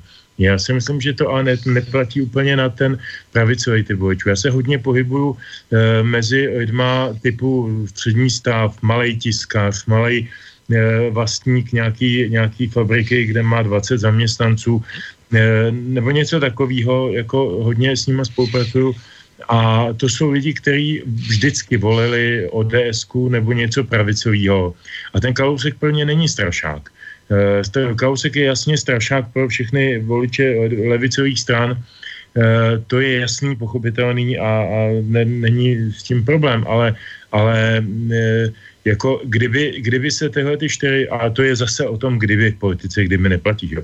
kdyby se ty čtyři subjekty dokázaly domluvit na nějakým jakoby opravdu superkoaličním uspořádání, tak by Kalousek nebyl překážkou, ale pro tyhle ty budoucí sympatizanty a třeba i voliče a možná i v předčasných volbách nebo v regulárních volbách, co já vím, tak by on potom nemusel být lídrem eh, toho celého, ale tahounem eh, té energie eh, by být mohl a těm lidem, o kterých já mluvím, vlastně nevadí. Hmm, a proto, proto se Kalousek málem nedostal do parlamentu, eh, kdyby ho nebyl zachránil v Praze eh, s, eh, poslanec Ferry, který se vyznačuje zejména tím, že má obrovský afro, jinak nic, tak eh, Ferry byl ten, který který mu v Praze přihrál, přihrál hlasy a nebejt jeho, tak Kalousek eh, dneska už parlamentu nebyl. No, velko zlý hlasy říkají, že Kalousek by se nedostal do parlamentu, kdyby nedostal hlasy ze zahraničí, kde Topka získala neuvěřitelně moc hlasů. Jo, jo, klidně. To je další, další zdroj. Souhlas. Tak, tak to máme takový řekněme, pravico-středový blok, já bych řekl. A pak jsou tady ještě ten druhý, ke, o kterému se chci dostat za chviličku, ale jsou tady ještě dvě strany, které podle mě jsou také trošku ve vzduchoprázdnu. A hrozně by mě zajímalo vlastně, jak vidíte jejich postavení dnes. A to je sociální demokracie s 15 poslanci, kde samozřejmě tím, že není nový předseda sjezd bude až v únoru, tak je to takové trošku bezvládí a mě sociální demokracie připadá hrozně pasivní a vlastně oni není nějak slyšet ani není nějak důležitým hráčem. A pak je tady druhý a tam to bude o dost zajímavější a to jsou Piráti, protože vím, že Piráti zbuzují velké vášně a různé názory na to, jak se chovají a, a co, jak, jaké jsou jejich očekávání, tak oni vlastně volili Vondráčka, ale s Babišem nechtějí ani vládnout a chtějí být zásadní opozicí a s ním kandidovali už ve volbách. Tak vy, jak vy vidíte postavení tady těch dvou stran asi bych začal u Vlka tentokrát, protože tam je ta sociální demokracie. No, tu sociální demokracie tu si z mého hlediska definoval naprosto, naprosto e, správně, ale e, vem si, že e, oni vlastně nemůžou dělat nic jiného. Oni jsou těžce poraženi. Potřebují se nějak, nějak zreorganizovat, ale to vyžaduje, to vyžaduje čas. Notabene jejich 15 poslanců nic neznamená, protože e, z Babišovi nic nepřinášejí a e, jít s ním nechtějí, což je pro mě naprosto jasná, jasná záležitost a logická. A e, s pravicí jít nemůžou, jestli, jestli, jestli se chtějí resuscitovat, jestli chtějí být opět významnou politickou sílou, tak se přece nemůžou, nemůžou spojit e, s tím čtyřlístkem, s tím demokratickým blokem. A oni to, oni to jasně řekli. Čili ano, e, souhlasím s tebou, vysí ve, ve, vzducho, ve vzduchoprázdnu a hodně dlouho tam zůstanou. Oni mají dokonce i jiný e, problém, že pokud se jim náhodou povede zvolit opravdovou personu, která by je vyvedla z toho svrabu, v kterým dneska e, momentálně jsou, tak bohužel ten předseda, ten nový dynamický tahoun, by byl čtyři roky mimo parlament. To znamená, on by přímo nemohl zasahovat do, do vrcholné politiky, což, eh, což ho eh, jasně diskvalifikuje pro budoucí volby. Čili oni v tom vzduchoprázdnu podle mě zůstanou a může jim pomoct jedině, jedině to, že jejich voliči, kteří přeběhli k ANO a k Okamurovi, a je jich opravdu hodně, tak e, jak si se jim vrátí a vrátí se jim tím, že e, poznají, že, že byli podvedeni a zklamáni. Jo, to, to je jasný. A pokud jde o Piráty, tak to je skutečně zajímavá strana. Si myslím, že, že jsou naivní e, a že nezvládají základní politické kalkulace, buď, to je jedna možnost, nebo druhá možnost, že začali zvládat až moc dobře.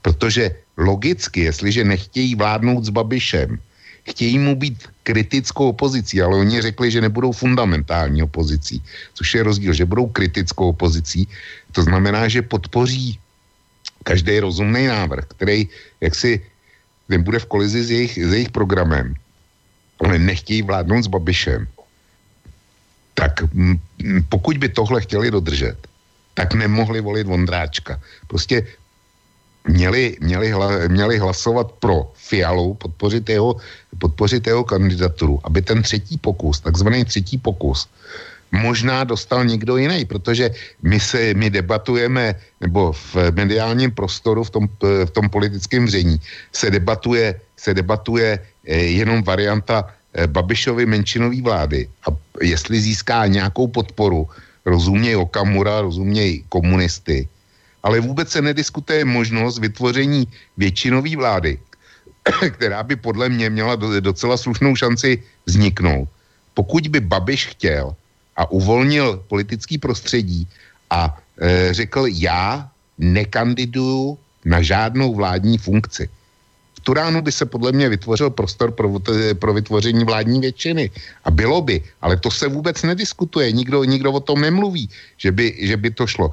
A Piráti, Piráti svou kalkulací, respektive tou podporou Vondráčka, vlastně, vlastně e, zacementovali Babiše jako budoucího, budoucího premiéra. Já, e, já se přiznám, že jim nerozumím. E, jim nerozumím, nedivím se tomu vřední okolo nich, e, buď jsou naivní, anebo vyměnili svoje funkce jenom pro boha, aby, aby, nás ty, aby nám ty, e, ten blok Okamura komunisti z ANO přihráli funkci místo předsedy parlamentu a e, šéfovský pozice ve dvou, ve dvou parlamentních výborech. Tak kvůli tomu oni volali Vondráčka. Tak e, kde jsou ty jejich zásady, které obhajovali ve volební kampani? Já jim nerozumím taky. Mm-hmm. Já jenom možná do toho jenom dám takovou svou jednoduchou poznámku, že nevím teda, Vlko, jestli sleduješ eh, třeba eh, politiku na pražském magistrátu, ale tam je vlastně stejná situace, kde oni jsou vlastně v opozici a primátorku je Adriana Krnáčová, to je vlastně to tež, takže vlastně jenom zopakovali ten postup, který už leta právě dělají na tom pražském magistrátu. To je jenom taková... No, jenomže, jenomže Krnáčová, o té si můžu myslet e, o její inteligenci nebo schopnosti něco řídit, si můžu myslet cokoliv, ale e, ta nemá ten nemá tu fundamentální zátěž maléru Andreje Babiše, jo. Mm-hmm. Tak Peťo, jak ty vidíš postavení Pirátů a sociální demokracie dneska? Já bych začal těmi socialisty. Mm, to je strana, eh, která mě zajímá samozřejmě absolutně 100 tisíckrát víc než Piráti, řeknu proč. Eh, strana tradiční, strana jasně profilovaná v historii, strana jasně definovaná vůči určitému elektorátu který, a to je ten problém, ten elektorát mizí.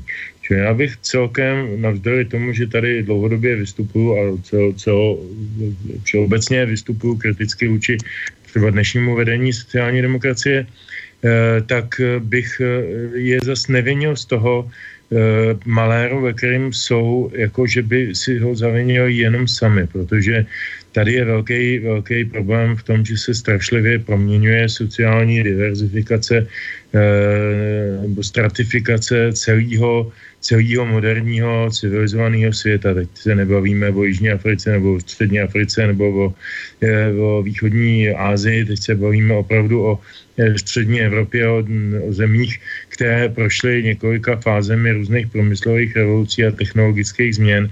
A v dnešní době sociální demokracie vlastně nemá voliče. Sociální demokracie vznikla přece jako strana, která za, se, se brala za práva továrního dělníka, městského voliče, ne z venkovského, ale městského voliče. A takový tovární dělník v podstatě, teď to nechci jako opravdu absolutizovat, ale ne, aby, aby, abych byl mm, jaksi brán za, za slovo, ale v podstatě ten volič mizí. E, sociální demokracie v poslední době proto se také, že odpovědí na to podle mě bylo i to jakoby obsazení sociální demokracie za tyhle ty e, euro, eurostředové liberály, jako je pan Sobotka, tak eh, a, a, a vlastně neúspěch lidí, jako, jako byl Škromách, který byl takový ten tradiční starosocán, e, takový ještě napůl odborářsky myslící, tak e, jako tohoto, tohoto publikum dost do značné míry mizí a ten elektorát. Čili socialisté budou mít veliký problém se svojí existenci do budoucna a myslím si, že dříve či později, a to by bylo opravdu, opravdu bizarní, protože by došlo na Zemanova velmi dávná slova. On kdysi dávno, když se ho ptali, když byl ještě předsedou sociální demokracie, jak se ho ptali, jako jak to vidí ten slučovací sjezd, který proběh po únoru 48, kdy komunisti po, po, požrali, vlastně spolkli sociální demokracii, inhibovali do, do svých řad a, a kromě těch neposlušných, kteří nechtěli, tak všichni ostatní se stali komunisty a dobře. Jo, a dál, dál byli pěkně poslušní tak, eh, tak eh, on říkal, dobrá, já myslím, že k tomu přesně musí dojít, ale opačným směrem, aby se nedivil, já, aby, aby náhodou to opravdu nebylo tak, že vznikne nějaká nová levice, která převezme to radikálnější ze sociální demokracie, to radikálnější z komunistické strany a nějak se to nazve, nebo to zůstane komunistickou stranou, to já nejsem věštec, nevím, ale ta, taková ta liberálně středová sociální demokracie, která, kterou nám předváděl pan Sobotka s panem, s panem eh, Zaurálkem a s dalšími lidmi, s panem Dinsbírem, tak to je taková, taková strana, která v podstatě nemá žádného vyprofilovaného voliče. A o tyhle ty voliče dneska oni přicházejí. Podívejte se, ty, ty volby ukázaly, že se ten volič opravdu diverzifikoval, opravdu se vyjádřil. Tady je nějaký pravicový volič, který volil, dejme tomu, těch 48 poslanců toho demokratického bloku. Já si myslím, že především Topka ztratila tím, že posílila ODS zase jednou po čase a že jsou to stále titíž voliči, kteří tehdy utekli od ODS a teď jako k Topce a teď jsou zpátky, ale je to furt stejná parta. Eh, tam je, tam je docela jasno, tím se vracím k té předchozí tematice. Je to spolu souvisí, ale sociální dneska před sebou mají eh, strašně složitý období, kdy se budou muset velice hledat a, a já nevím, jaký si najdou téma. Eh, na rozdíl od Vlka se nemyslím, že budoucí lídr musí nezbytně přijít od někud z, z Marzu nebo, nebo z, z Horní dolní, z mimo parlamentní politiky, jako sociální demokracie disponuje lidmi, jako je Roman Onderka, bývalý primátor Brna, eh, ať k němu má jaký vztah kdo chce, tak je to prostě zkušený politický matador, eh, který, který eh, prostě umí bouchnout do stolu, umí vypadat dobře, líbí se ženským, když to teda zjednoduším. To všechno jsou faktory, které přeci hrajou roli i ve volbách, i v politice, ve všem. A má dost energie, dost mládí a dost energie na to, aby se stal jakýmsi novým svorníkem. A teď byl nějakou dobu mimo politiku, mimo takovou tu viditelnou politiku, teď už je v Brně primátorem pan Vokřál za ANO, čili Onderka eh, je ze hry, Eh, žádný, pokud si vzpomínám, nějaký opravdu velký problém za ním není a určitě ne za ty, za ty poslední čtyři roky. Takže a nakonec v Brně přehrál Sobotku, respektive ne Sobotku, ale přehrál, přehrál jiné, jiné protivníky. Sobotka ho posadil někam na šesté místo nebo kam a domníval se, že, že se do toho parlamentu nedostane a on se skrze preferenční hlasy do parlamentu dostal. To znamená, že to jeho zázemí není špatný. To jsem uvedl jeden příklad jednoho Onderky, který ho znám, pak je tam určitě spousta lidí, který neznám, ani se o nich nevím. Čili tím chci říct, že i v těch 15 lidech, nebo kolik jich tam teď mají, se najdou lidi, kteří můžou do budoucna znamenat nějaký nový lídrovský e, jádro. Ale první, co musí sociální demokracie udělat, je najít si nový téma. Oni dneska nemají téma. To, že tématem za, za pana Sobotky a za pana Dinsbíra bylo kýveme paní Merkelové, máme ji rádi a kýveme Bruselu, to není téma. To, to dělají všichni eh, v podstatě kromě pana Okamury a do jisté míry kromě části komunistů. Ale jinak to dělají všichni, to není téma, to není zajímavý, to není sexy. Eh, co se týče Pirátů, eh, tam je to mnohem, mnohem, mnohem eh, složitější, protože Ivana Bartoše já znám, já nevím, bratru, uf, no přes 10 let určitě, možná, možná 12, 13, jako kluka velmi chytrýho, vzdělanýho, eh, studoval informatiku, dělal eh, systémového šéfíka, vlastně kreativce pro velký zahraniční firmy. Je, to je prostě člověk, který opravdu jako mu to myslí eh, velmi zdatně a není to žádný bláznivý anarchista, který prostě chodí někde s vlajkou po ulici jen tak. jako bez, bez důvodu. Eh, nebo jenom proto, že prostě um, si předtím dal jointa a přišel mu to jako dobrý nápad. Ne, to je, to je velmi pragmatický a inteligentní člověk, který má svý kroky promyšlený, takže já bych, já bych se možná přikláněl k tý, z těch dvou verzí, který tady navrh vlk, k té verzi eh, taktický, ne k té verzi improvizační. A e, o to víc je to pro mě zklamání, musím říct, protože já jsem si od Pirátu sliboval, že přinesou do toho parlamentu přeci jenom trošku nového vzduchu a vyvětrají tam. A, e, ale na druhou stranu zase oni už další dobu mají ve svých řadách senátora Michálka, to není ten Jakub Michálek, e, místo předseda, to je ten druhý Michálek, co je v Senátu už, už asi tři roky. A, a to je ten slavný Michálek, ten, ten jak se tomu říká, whistleblower. Uh, ano, z kauzy drobila. Uh, on ten whistleblowing dělal už předtím, on úplně stejnou kauzu měl za sebou v IPB, on byl před ranem uh, na IPB, který provozoval pan Gross s panem Mertíkem a to jsme v historii, ale je potřeba, je potřeba uh, tu historii stále připomínat, tak on tam byl také jedním z aktérů téhleté aktivity, jo? On, tam, on tam pracoval na, na poměrně, poměrně klíčové pozici, takže pro tuhle tu věc takže je to, je to celkem známá persona a tím, že si ho postavili prostě jako, jako, eh, jako piráta, tak eh, a já to můžu říct natvrdo, já jsem to Ivanovi tehdy velmi vyčítal, říkal jsem, Ivane, vy jste zradili uh, tu svoji nekonformitu.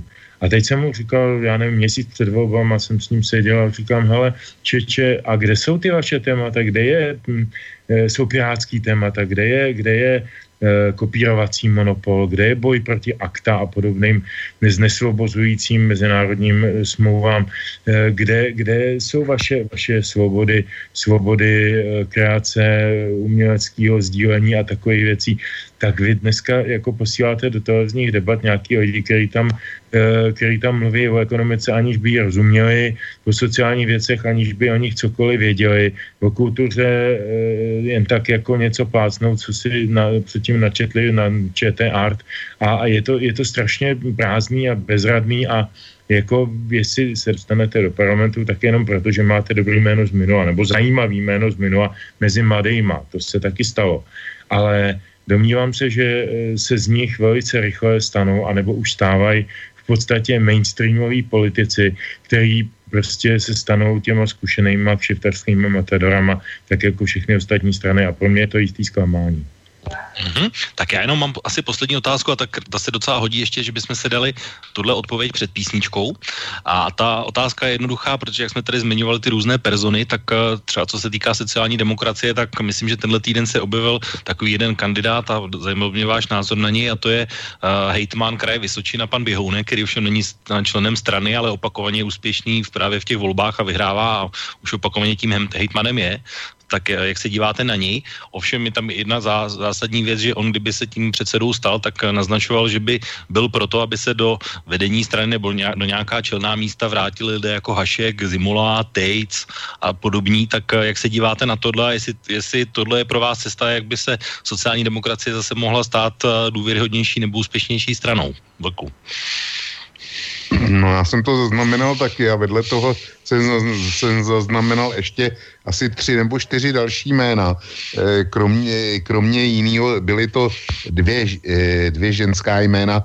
Já si ty dámy nepamatuju, nech mi prominou. Ale pro mě to je tohle všechno je výraz čirýho personálního zoufalství. Eh, nebudu mluvit o Haškovi, o Tejcovi, o Zimolovi to, to jako je jiná kategorie, ale nominace pana Hitmana Běhounka, jakkoliv ho neznám, tak je akt čirýho zoufalství. Ty už si to řekl. On není členem sociální demokracie. Takže on tam jeden den vstoupí a druhý den ji povede. To je, to je absurdita sama, sama o sobě. Druhá věc. On dělá hitmana a dělá ho zřejmě dobře, když byl opakovaně zvolen na Vysočině. Ale v, ve vrcholné politice platí pouze to, co se odehraje v Praze. A je to, je to ten handicap, o kterém jsem mluvil. Prostě on bude mimo, mimo dění vrcholné politiky. pokud vím, tak e, kandidoval, je mezi poslancem a já si myslím, že není. Mezi já myslím, že taky není, že není poslanec. Jo. Čili jestliže budeš čtyři roky mimo dění vrcholné politiky a budeš, budeš do toho zasahovat z jej hlavy, tak jako, jako by si ne, neexistoval. To, e, já se divím, že to, že to neodmítl. Kdo mě naopak nepříjemně, nepříjemně překvapil, je eh, budějovický ex-hejtman eh, Zimola. Ten měl silný ambice, jako tu stranu řídit a eh, šéfovatý. A v momentě, kdy je ta strana v problémech, tak není k dispozici. Pro mě to je nepochopitelný. Já teda, já teda kdybych, kdybych jim měl někoho navrhnout, tak moje nominace by byla Paroubek, ať se to někomu líbí nebo ne. To je prostě to je člověk pro, pro krizovou práci. Ale toho nepřijali teď, takže asi to No, nedopadne. toho nepřijali minule, ale teďko už to vypadá, teďko už to vypadá trochu jinak. Ale ono je pozdě, zase. I kdyby to ten porůbek dostal, tak ze svou buldočí povahou bude hřímat eh, někde, někde od, kašny, eh, od kašny na Karláku, jo. To, to, je, to je o ničem. Takže já to nevidím. Mm-hmm, tak Peťo, jenom poslední reakce a pak hned můžeš uvést písničku. Ok, tak opravdu jenom třema větama. Paroubek už je repas. E, to si myslím, že už je prošlý zboží a to je, to, když se podíváte e, všichni na, na, na určitý duality, které se odehrávaly v české politice, eh, tak dejme tomu mezi ODS a ČSSD, tam je to hodně vidět. Tak proti, proti eh, Klausovi stál jako protivník Zeman proti, uh, proti uh, Nečasovi stál jako protivník Sobotka. Oba dva bezbarví, nezajímaví, vlastně prázdní řečníci a proti Topolánkovi jako uh, určitýmu problému, takovým tomu chlapovi s gulema, stál, stál Paroubek jako, jako taky gorila, prostě, která Eh, v úvozovkách, který já se panu Peroukovi omlouvám na dálku, já jsem to nemyslel negativně, jako člověk, který, který prostě budozer, jo, říkal jsem tedy budozer, budozer, jako dneska je jiná doba. Dneska už není čas na tenhle typ lídrů, dneska je ten leadership opravdu o něčem jiném, Paroubek není řešení. Eh, to je můj názor. Druhý můj názor, co se týče pana Běhonka, to taky neznám. Eh, navrhovat nestraníka na, na předsedu strany je kravina. To se s Vlkem absolutně stotožňuju e, a platí to, platí to generálně. Mě strašně rozchechtal pan Chovanec, který to někde prohlásil veřejně, že prostě příštím předsedou ČSSD bude nestraník, tak jsem se zasmál, ale smál jsem se jenom krátce, protože jsem si uvědomil, že pan Fiala se stal předsedou ODS asi dva dny nebo dvě hodiny po té, co se stal členem ODS a pan Svoboda se stal primátorem Prahy za ODS asi tak týden předtím, než, se, než vstoupil do ODS, takže ono to zase v Čechách není tak úplně, ne, úplně nezvyklé, ale je to vždycky výraz absolutního zoufalství. Prostě hrábnem po někom, kdo se nám jeví být zrovna v tu chvíli zajímavý, úspěšný a uděláme z něj toho socana nebo toho ODSáka, ale přitom jako málo kdo si teda rozkručuje, že pan Běhounek je úspěšný prostě proto, že se jedná o kraji Veselčina, kde má velmi silný slovo Miloš Zeman a Jan Veleba. Takže tak, jako je potřeba ty věci vidět v souvislostech, tak. Já se tě, Petře, zeptám, ty se skutečně domníváš, že Miloš Zeman a senátor Veleba nějakým způsobem kladně pomohli eh, jaksi eh, současnému hejtmanovi na Vysočině, eh, na Vysočině k tomu, že opakovaně vyhrál. To chceš tvrdit a to si opravdu myslíš? E, senátor Veleba se stal senátorem, ačkoliv to nikdo nečekal. Znova, teď, nedá v těch posledních volbách. Počkej, on to s tím nesouvisí. Ne, to s tím souvisí. On už si balil kufry. Uh, už měl zbalený kufry. A Veleba, Veleba je Zemanovo člověk a všichni to vědí, ale ty si řekl. Proto a Zeman má, má, má bivak na Vysočině, neustále o ní mluví, že je tam spousta lidí, kteří mají kořeny z Vysočiny, cítějí velice hlubokou, já tam mám chalupu, takže tam jezdím hodně často a s těma lidma se znám, oni, ho tam, oni ho tam opravdu docela zbožňují. Takže já bych to vůbec nepodceňoval. Jako ten kult osobnosti tam existuje a na toho běhonka mohl spadnout třeba i nevinně. Jo, já pana běhonka neznám a nevím, jestli operoval Zemanovou přízní nebo nepřízní a je mi to celkem jedno. Jen konstatuju, že je to specifický kraj a není, není možný eh, jako posuzovat kraj Vysočina stejně jako kraj Moravskoslezský. Prostě každý je jiný. No každé je jiné, ale já jsem to, proto jsem se ptal, protože já jsem to pochopil tak, že hejtman Běhounek těžil z vlivu Miloše Zemana.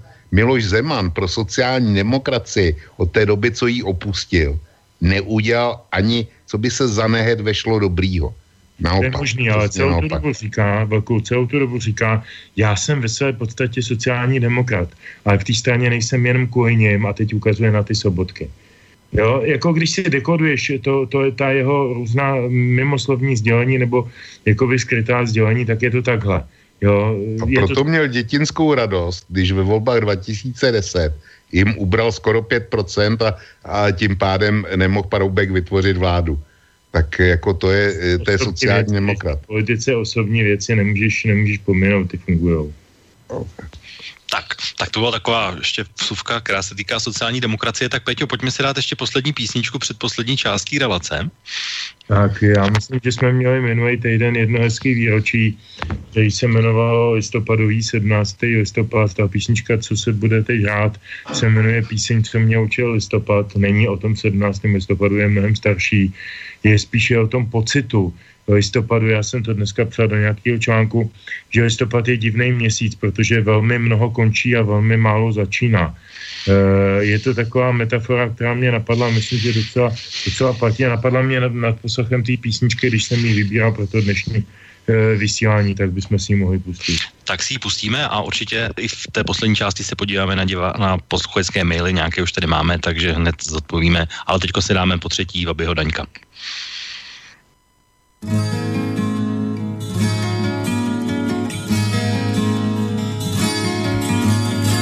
Málo jím a málo spím a málo kdy tě vídám. Málo kdy si nechám něco zdát. Doma nemám stání, už od jarního tání. Cítím, že se blíží listopad.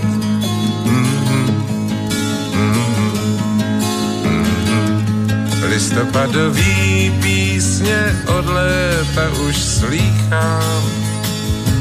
Vítr ledový přinesl je k nám.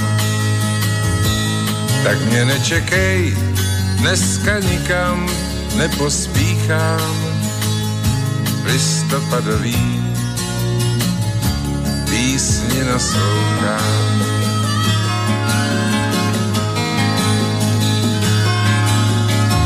Chvíli stát a poslouchat, jak vítr větve čistí. K zemi padá zlatý vodopád. Pod nohama cinká to postrácené listí že právě zpívá listopad.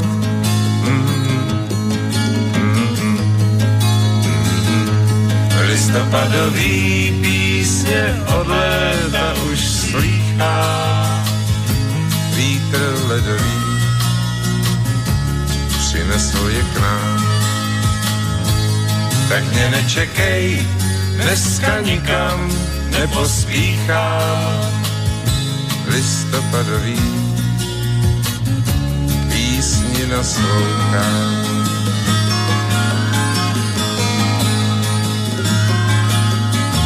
Dál a dál tou záplavou, co pod nohou se blízká, co mě nutí do zpěvu se dát. Tak si chvíli zpívám a potom radši pískám píseň, co mě učil listopad. Mm-hmm. Mm-hmm. Listopadový písně od léta už slýchá vítr ledový přinesl je k nám. Tak mě nečekej, dneska nikam nepospíchá listopadový písni naslouchá.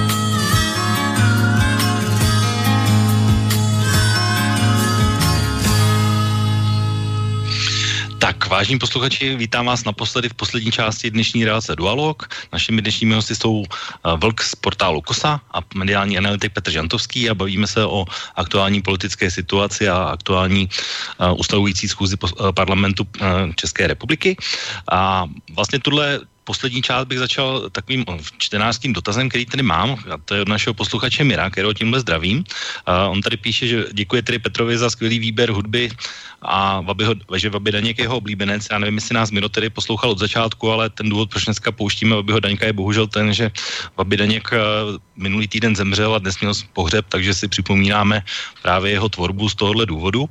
A má tady otázku vlastně na, na vás na oba a ta zní, uh, pokud se Andrej Babiš s nikým nedohodne, jak vidíte další vývoj, jestli to vidíte jako předčasné volby, jak to vypadá teď v Německu a pokud si myslíte, že se dohodne, tak uh, proč a s kým, anebo proč ne, tak proč se to vlastně nepovedlo. Tak uh, můžete se toho ujmout, kdo z vás chce, tak jak vidíte vlastně další vývoj, jestli se Andrej Babiš s někým dohodne. Já to zkusím, já začnu tím Německem. O Německu bude zítra hodina velká a já bych na ty předčasné volby momentálně nijak moc nesázel, takže tolik odbočka teďko k těm českým. Já se osobně domnívám, že Andrej Babiš rozhodně zkusí sestavit vládu a on vlastně vládní většinu má. To se ukázalo, to se ukázalo eh, jak si hned první eh, dva dny jednání toho nového parlamentu. On de facto má dneska 115. Akorát to nechce veřejně přiznat. Čili čili uvidíme, co bude. Jinak eh, Andrej Babišovi, kdyby náhodou eh, mu to nešlo, tak rozhodně je jediný, komu nebudou předčasné volby vadit, protože je jediný na české politické scéně, kdo na ně má peníze. Čili tam, tam můžou nastat, z mého hlediska, můžou, můžou nastat všechny, všechny scénáře. Za prvně, Andrej Babiš má tichou vládní většinu. Takže je to, je to jenom otázka toho, aby, aby Okamurovi nasypal, co, co Okamura chce a, a bude vládnout až, až do Aleluja. Nebo Andrej Babiš má pořád ještě tu možnost udělat ten manévr, o kterém jsem mluvil. Říct, já odblokuju tady ten pad, který je. A pak si myslím, že bez fyzické přítomnosti Andreje Babiše ve vládě, ale fakticky by jí stejně velel, tak eh, jak si je k dispozici eh, varianta na sestavení normální koaliční vlády, normální fůvozovka. A když by to náhodou, náhodou nevyšlo, tak Andrej Babiš do těch, eh, do těch mm, předčasných voleb klidně půjde, protože on si může dovolit zaplatit kampaň a nikdo jiný, nikdo jiný to nedokáže. Mm-hmm, tak jak to vidíš ty, Petře? Já se nemyslím, Andrejem Babišem. Nemyslím si, že budou předčasné volby. Myslím si, to už jsem to říkal v té úplně vstupní e, svý nějaký expoze, takové mm, promluvě. E, myslím si, že se, e, že se e, možná i v kohabitaci s prezidentem e, e, pokusí vládnout e, Babišovci za každou cenu e, v jakékoliv konstelaci s tichou podporou, hlasitou podporou, částečnou podporou, žádnou podporou. To je, to je úplně jedno. E, jak já znám Andreje Babiše, to je pragmatický člověk, který se spojí jednotlivě na jednotlivý zákony, jako se spojil na EET, jako se spojil na cokoliv jiného. E, konec konců i ten rozpočet, který budou schvalovat, je jeho ten není pana Pilnýho, pan Pilnýho v podstatě zdědil. Takže, takže mm, a na tom, na tom rozpočtu musela tehdejší Sobotková vláda najít taky nějakou schodu. Takže je to, je to člověk, který neuvažuje politicky. Je to člověk, který uvažuje manažersky a bude k tomu přistupovat jako k manažerským úkolu. V tom je to, v tom je to zrádný a nevyspytatelný, protože my nevíme. Tady se strašlivě těžko hádá dopředu. Merkelová může nám být sympatická nebo nesympatická, ale je to politička, je předvídatelnější a, a jako, jako můžeme nějak ty její kroky aspoň trošku predikovat. Eh, kroky Andreje Babiše predikovat nedokážeme a kroky Miloše Zemana už vůbec ne, eh, protože Miloš je, Miloš je eh, šachový hráč, který, který je opravdu velmi, velmi řekl bych, pružný, jak tady připomněl Vlk, tu, ten, ten jeho často používaný bonmot o tom, že jedně blbec nemění názory, to není Zemanův bonmot, samozřejmě to řekl původně, původně tuším Churchill, Eh, když zdůvodňoval, proč už nekandiduje za libristy, ale za konzervativce ve 20. letech, eh, tak to je tak mimochodem. Ale, ale a Zeman se na to jenom odvolává jo, a ještě říká, podívejte se, já tady cituju vašeho oblíbeného konzervativce, abych teda byl úplně komplexní. No a takže, takže to se strašně špatně uh, odhaduje. Myslím si, že se bude Babiš snažit vládnout manažersky, firemně, za každou cenu s jednotlivými většinami na jednotlivý zákony a vůbec si nemůžu představit, jak ta, jak ta vláda nebo jak to, jak to volební období bude probíhat, protože z jedné strany určitě budeme vystaveni permanentnímu nějakému mediálnímu eh, ohlasu, Eh, toho nestandardního chování politického, protože opakuju, Andrej Babiš není primárně politik. To fakt není primárně politik, člověk uvažující politicky. To je primárně člověk uvažující manažersky. A proto, proto eh, bude dělat netypický a možná i ne, neočekávaný kroky. Nevěřím na předčasné volby a nemyslím si, a to je poslední moje poznámka, nemyslím si, že je to o penězích Eh, to, že říká Vlk, že, že Babiš jediný na ty volby má, eh, ale bože můj, to přece není pravda. Tady je takových peněz na zemi, jenom je zvednout. Eh, to, že Topolánek najednou kandiduje na prezidenta republiky, přeci není rozhodnutí paní Talmanový ani pana to, to, to Polánka. Jo? Jako, tady je strašná hromada peněz ležících na zemi, strašná hromada zájmu, který procházejí tím promyslem a který jsou ochotní investovat do nějakých politických eh, reprezentantů. Takže prostě jako Babiš je zrovna v tuhle chvíli dominantní podnikatel v potravinářství a v chemickém průmyslu a, a, a já nevím, za poslední období protočil 120 miliard v Lipce, to je všechno pravda. A, a každý to ví, kdo to chce vědět, ale, ale není to eh, pro boha, není to jaksi největší boháč na světě, není to Bill Gates, jo, je to, je to člověk, který uh, ještě pořád tady má nějakou finanční konkurenci, tak jako nepod, ne, nepodceňujme ji, jo, existuje. Zeptám se jenom, Petře, souhlasí s tím, co říkal Vlk před chviličkou, že má Andrej Babiš už 115 poslanců koupených v úvozovkách? Já bych nepoužil slovo koupených. Má 115 poslanců. Tak, Vlku, chceš říct něco k tomu, co říkal Petr? No.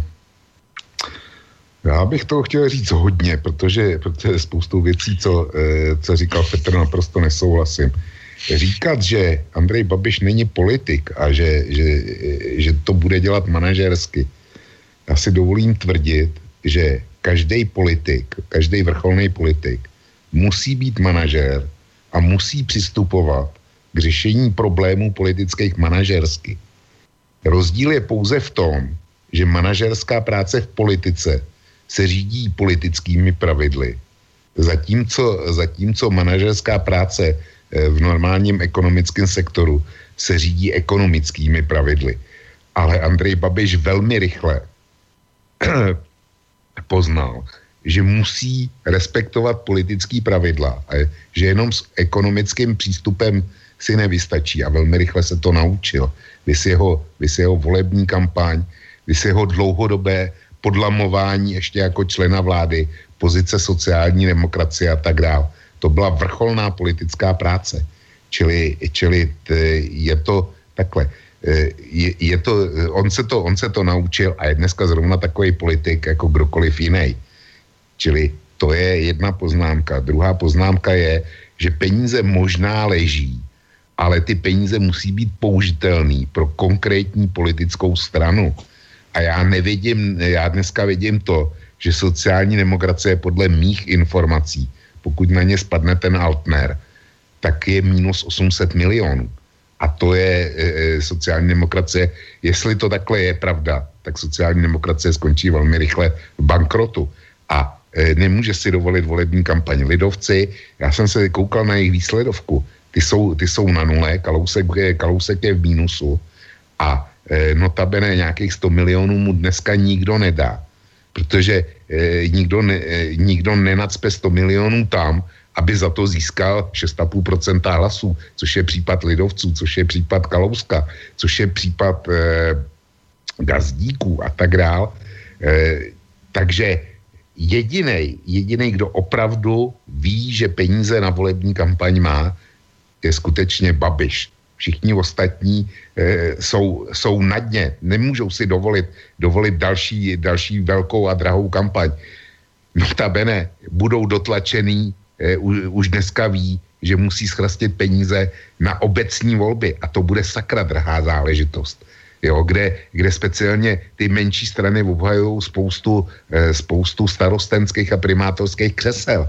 Takže další, další velký volby eh, typu parlamentních si může skutečně dovolit pouze Babiš. Já to vidím velmi jednostranně.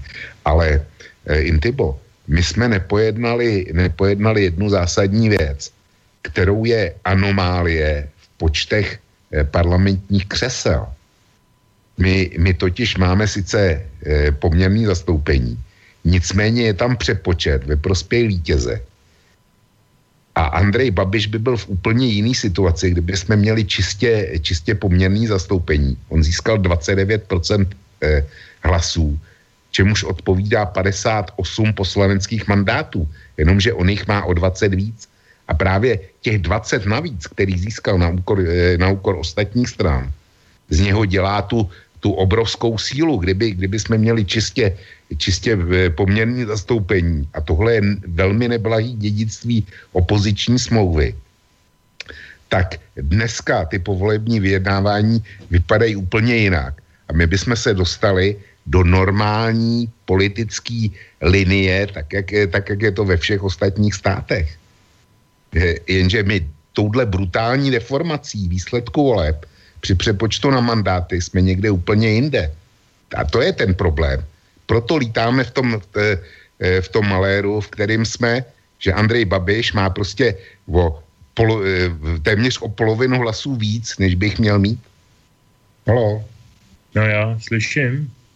No a to si asi jedinej teda. Aha, tak něco se stalo na cestě. Tak asi skončíme dřív. Třeba nás znova vytočí. Dobrý můžeme dať pesničku a já vás znova vytočím. Dobře. Dobře, tak dáme písničku tu rosu na kolejích.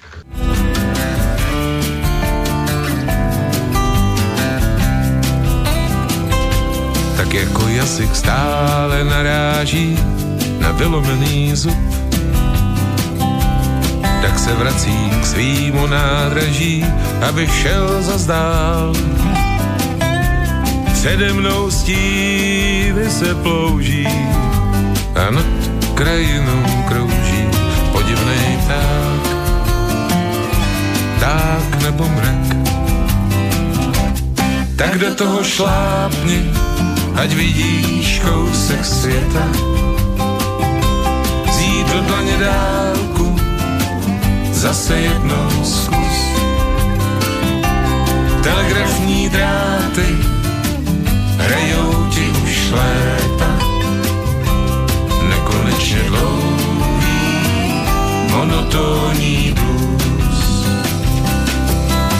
Je ráno, je ráno, nohama stíráš rosu na kolejích.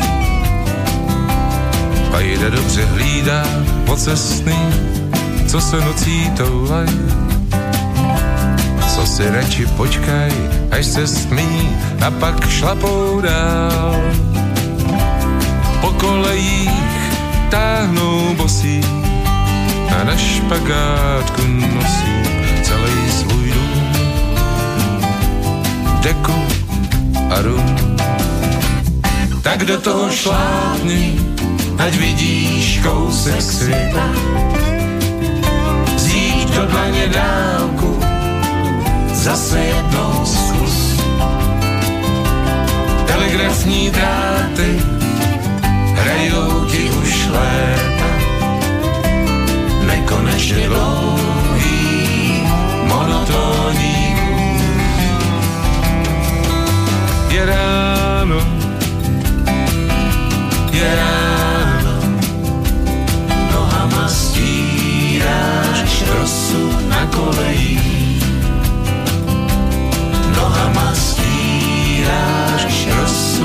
Dobrý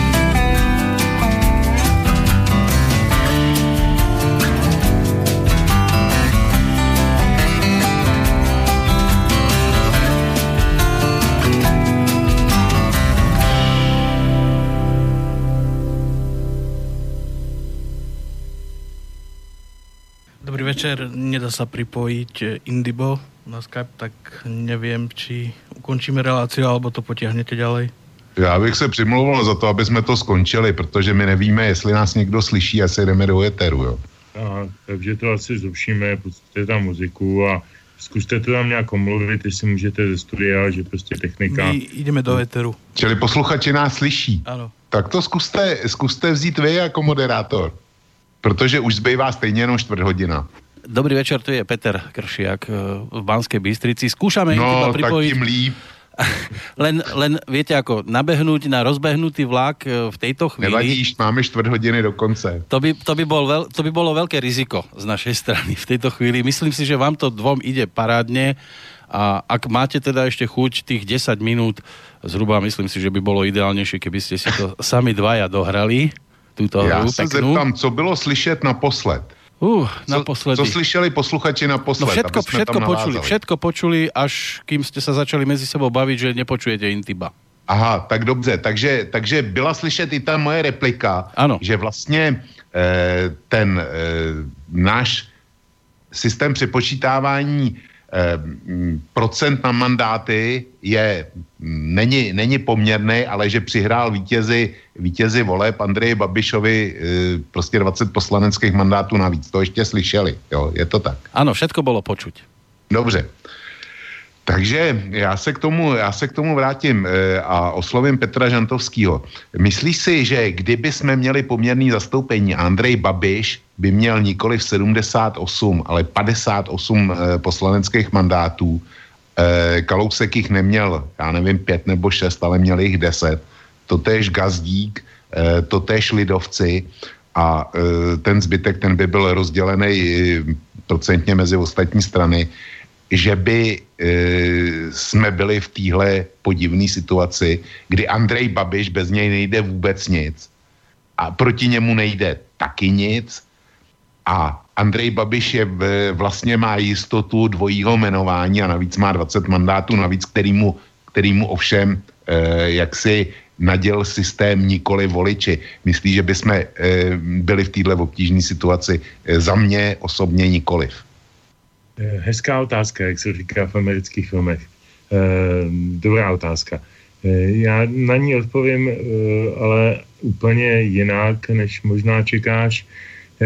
Já si myslím, že v první řadě my jsme tuhle tu otázku mohli pokládat úplně stejně po volbách v roce 2002, po volbách v roce 2006, po volbách v roce 2010, v roce 2013.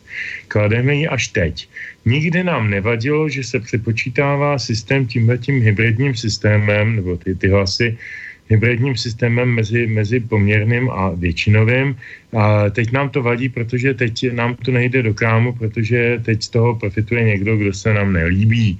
Když, se nám, když z toho profitovali ty, co se nám líbili, ať už to byl Špidla, nebo, nebo Nečas, nebo třeba Topolánek, nebo někdo jiný, tak to bylo všechno v pořádku. A tuhle tu otázku, člověče, seš možná vůbec první, velkou, kdo jí, eh, co já si pamatuju, kam moje paměť sahá, takhle veřejně položila. Já myslím, že je to relevantní otázka, správná otázka. Jsem moc rád, že si ji položil, protože e, to se neřeší ve veřejném prostoru a mělo by se to řešit. Je to důležitá věc. Jo.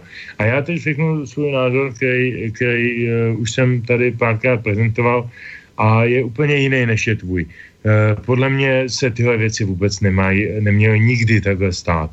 Podle mě e, měl e, prostě proběhnout normální, normální většinový volební systém, tak jak se dohodli, dohodli hlavní strany v období opoziční smlouvy, kde to proběhlo oběma komorama parlamentu a ústavní soud to na, na, na podnět pana prezidenta Havla zastavil a zneplatnil. Je, protože v tuto chvíli, kdybychom si představili, že jsme poměrným e, ve většinovém systému, tak v tuto chvíli má, má prostě celou vládu Babiš a není o čem mluvit. Opakuju, většinový systém není z principu demokratičtější než poměrný v tom smyslu, že by reprezentoval celou, celý názorový spektrum společnosti. Přenáší odpovědnost za vládnutí na nejsilnější sílu v té společnosti, Vidíme to ve Velké Británii, kde to takhle jako existuje dlouhá léta. Vidíme to do jisté, do jisté míry v Spojených státech, tam je to trošinku jinak, protože tam mají jinak ty volby a časově jinak ty volby do jednotlivých komor parlamentu a tak dále. Čili se stává, že prezident je republikán a kongres je demokratický nebo naopak, ale princip většinového vládnutí je v tom, aspoň v mém ideálním světě, já se snažím vidět svět tak, eh, eh, jak by měl fungovat, tak by ta vládnoucí strana měla být mnohem ostražitější a neskoušet různé kraviny a různé experimenty. Právě proto, že z toho potom bude voliči vyzkoušena. To znamená, že by měla každý svůj krok volit mnohem odpovědněji, právě protože za něj nese plnou odpovědnost. Nemůže se na nikoho vymlouvat. Když si vezmu zase historii, e, Topolánek se neustále vymlouvá na zelené. Nic, co e, navrhoval rovná daň, já nevím, co, na co si vzpomenu, e, nic neprošlo a vždycky Mirek říkal, za to můžeme, můžou zelení, protože prostě bez nich bychom nevádli, máme takový systém. Nečas úplně to tež provozoval s věcma veřejnýma, posléze lidem úplně identická politika. Prostě všechno, co neudělám, nejsem schopen udělat, nejsem ochoten udělat, jsem línej udělat, neumím to udělat, nebo prostě to nepotřebuji dělat, prostě má, mám svý jistý, mám svou trafiku, e, tak u Petra Nečase je to trošku těžší, protože měl za zády ještě paní Naďovou, ale kdyby ji tam neměl, tak by možná zase ta historie vypadala jinak, protože by ten, ten mandát patrně dovládnul a, a mnoho věcí by bylo jinak. Eh, možná i Babiš by byl jinak dneska, ale to, to jsou všechno kdyby, že jo, už jsme to říkali.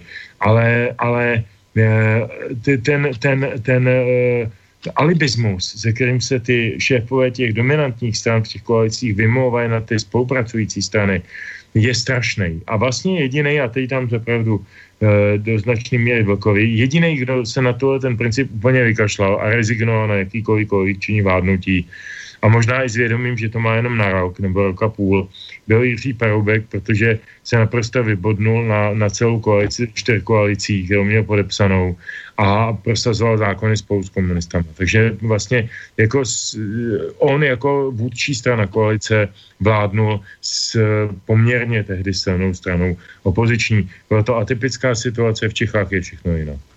Tak jenom pánové, slyšíte mě teď? Jo, slyším, ale já se zkusím vyjádřit, vyjádřit k tomu, co říkal Petr. Bohužel, ne, bohužel nemáš pravdu v tom, že jsem originální s tím, že přicházím, eh, přicházím s tímhle tvrzením, Eh, to se hodně hojně diskutovalo už po, roce, eh, po volbách v roce 2006, kdy zelení upozornili na to, že kdyby dostali skutečný počet mandátů eh, podle procent, který mají k dispozici, tak by neměli, tak by neměli problém s tím ustavit klub a měli by jich dvakrát tolik. Jo. Čili, čili tohle funguje. Já jsem to téma nevytáh v okamžiku, kdy mě nelíbá eh, politická síla eh, z toho profituje já jsem to, já jsem to vytáhl proto, že nikdy to nebylo tak brutální, jako je to teďko. U zelených šlo o čtyři mandáty, ty ostatní byly v pohodě, ale tady se bavíme o 20 mandátech, což je v podstatě polovina nebo více než jedna třetina regulérního zisku Babiše. To, to úplně, to, to e, přepočítávání podle toho upraveného Donta úplně změnilo výsledek voleb ten Babiš, Babiš nedostal 40% hlasů. Babiš dostal 29. A to je, to je něco úplně jiného k tomu eh, tvýmu exkurzu ohledně, ohledně většinového systému. E, můžu souhlasit s tím, že většinový systém generuje přímou odpovědnost. Ale on má taky slabiny, ale e, to bych e, mrhal časem, který už bohužel nemáme. To je jedna věc, kterou jsem chtěl zmínit, že Babiš obrovským způsobem vydělal na deformaci volebního systému. A druhá věc, kterou jsme bohužel nepojednali, Je to tichý spojenectví mezi Babišem, eh, Okamurou a komunisty, ke kterému on se nechce přiznat. Mně uniká, naprosto mi uniká, proč člen eh, předlistopadové eh, KSČ, kdy jeho rodina celá byla v KSČ, jeho matka dokonce, dokonce pracovala na ústavu marxismu, leninismu v Bratislavě, tak proč se stydí přiznat eh, jaksi spolupráci s komunisty? To mi, to mi naprosto uniká. A to je, to je další malér toho, toho volebního období, který si bohužel budeme muset prožít. Tolik můj komentář závěrečný. E, já se rovnou rozloučím. Děkuji Intibovi, děkuji panu Kršákovi za to, za to, jak to vedli dneska. Děkuji posluchačům, že s náma vydrželi. Děkuji tobře, tobě, Petře. Všem přeju e, pěknou dobrou noc. No já a já udělám to tež, taky se se všem rozloučím, taky všem poděkuju, akorát už nemůžu uvíct poslední písničku, protože zazněla, tak jenom doufám, že pan Kršák, který sedí v Banské Bystrici, šáhne stejně jako před chvíličkou do nějakých podobných vod a vyndá tam nějakou pěknou Vabyho písničku. Ano, Vabyho máme připraveného, takže určitě si vypočujeme. Tak, děkuji moc a všechny zdravím a přeju dobrou noc. Dobrou noc. Intibo, ještě závěrečné slovo. Já určitě jsem, mě teda hrozně líto, že těch posledních 20 minut nezafungovalo díky tady totálnímu internetovému blackoutu, tak bych se chtěl vlastně s vámi, pánové, taky rozloučit se všema. Děkuji, pane Kršáku, že jste mě zastoupil. A přeju vám taky všem příjemný večer a loučím se s posluchači a zítra se opět uslyšíme v relaci Okénko a moc děkuji Petr Žantovskýmu a Vlkovi. Pekný večer, páni, do České republiky a do počutia. Dobrou noc. Dobrou.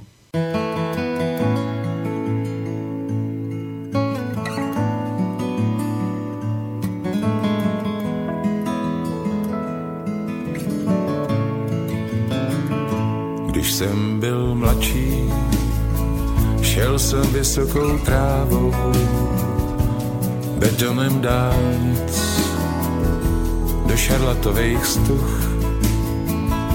Teď každý ráno umírá sen s mou slávou a zůstává nezaplacený duch a život běží dál jako bílej kůl a zastaví jenom jedenkrát, když jsem s ní stál, měla oči jak tu a já se smál a měl jsem jí rád. Mýval jsem kůži spálenou sluncem pouští. Ve vlasech chmíří déšť a barvy duch.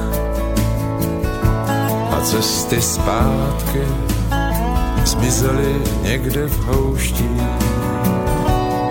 Těžko se smířím s tím, že už nejsem dobrodruh. A život běží dál, jako bílej kůl a zastaví jenom jedenkrát, když jsem s ní stál, měla oči jak tu. A já se smál a měl jsem jí rád.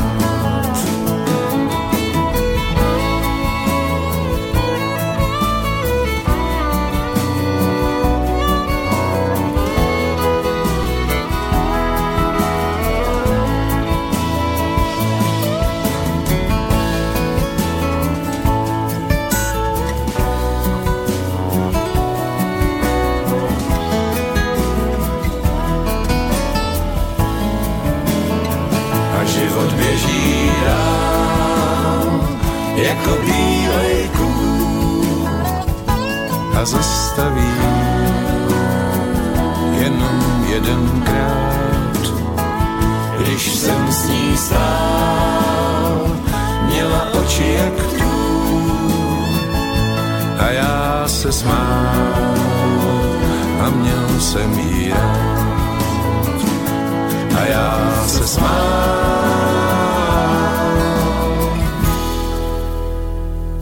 a měl jsem jí rád.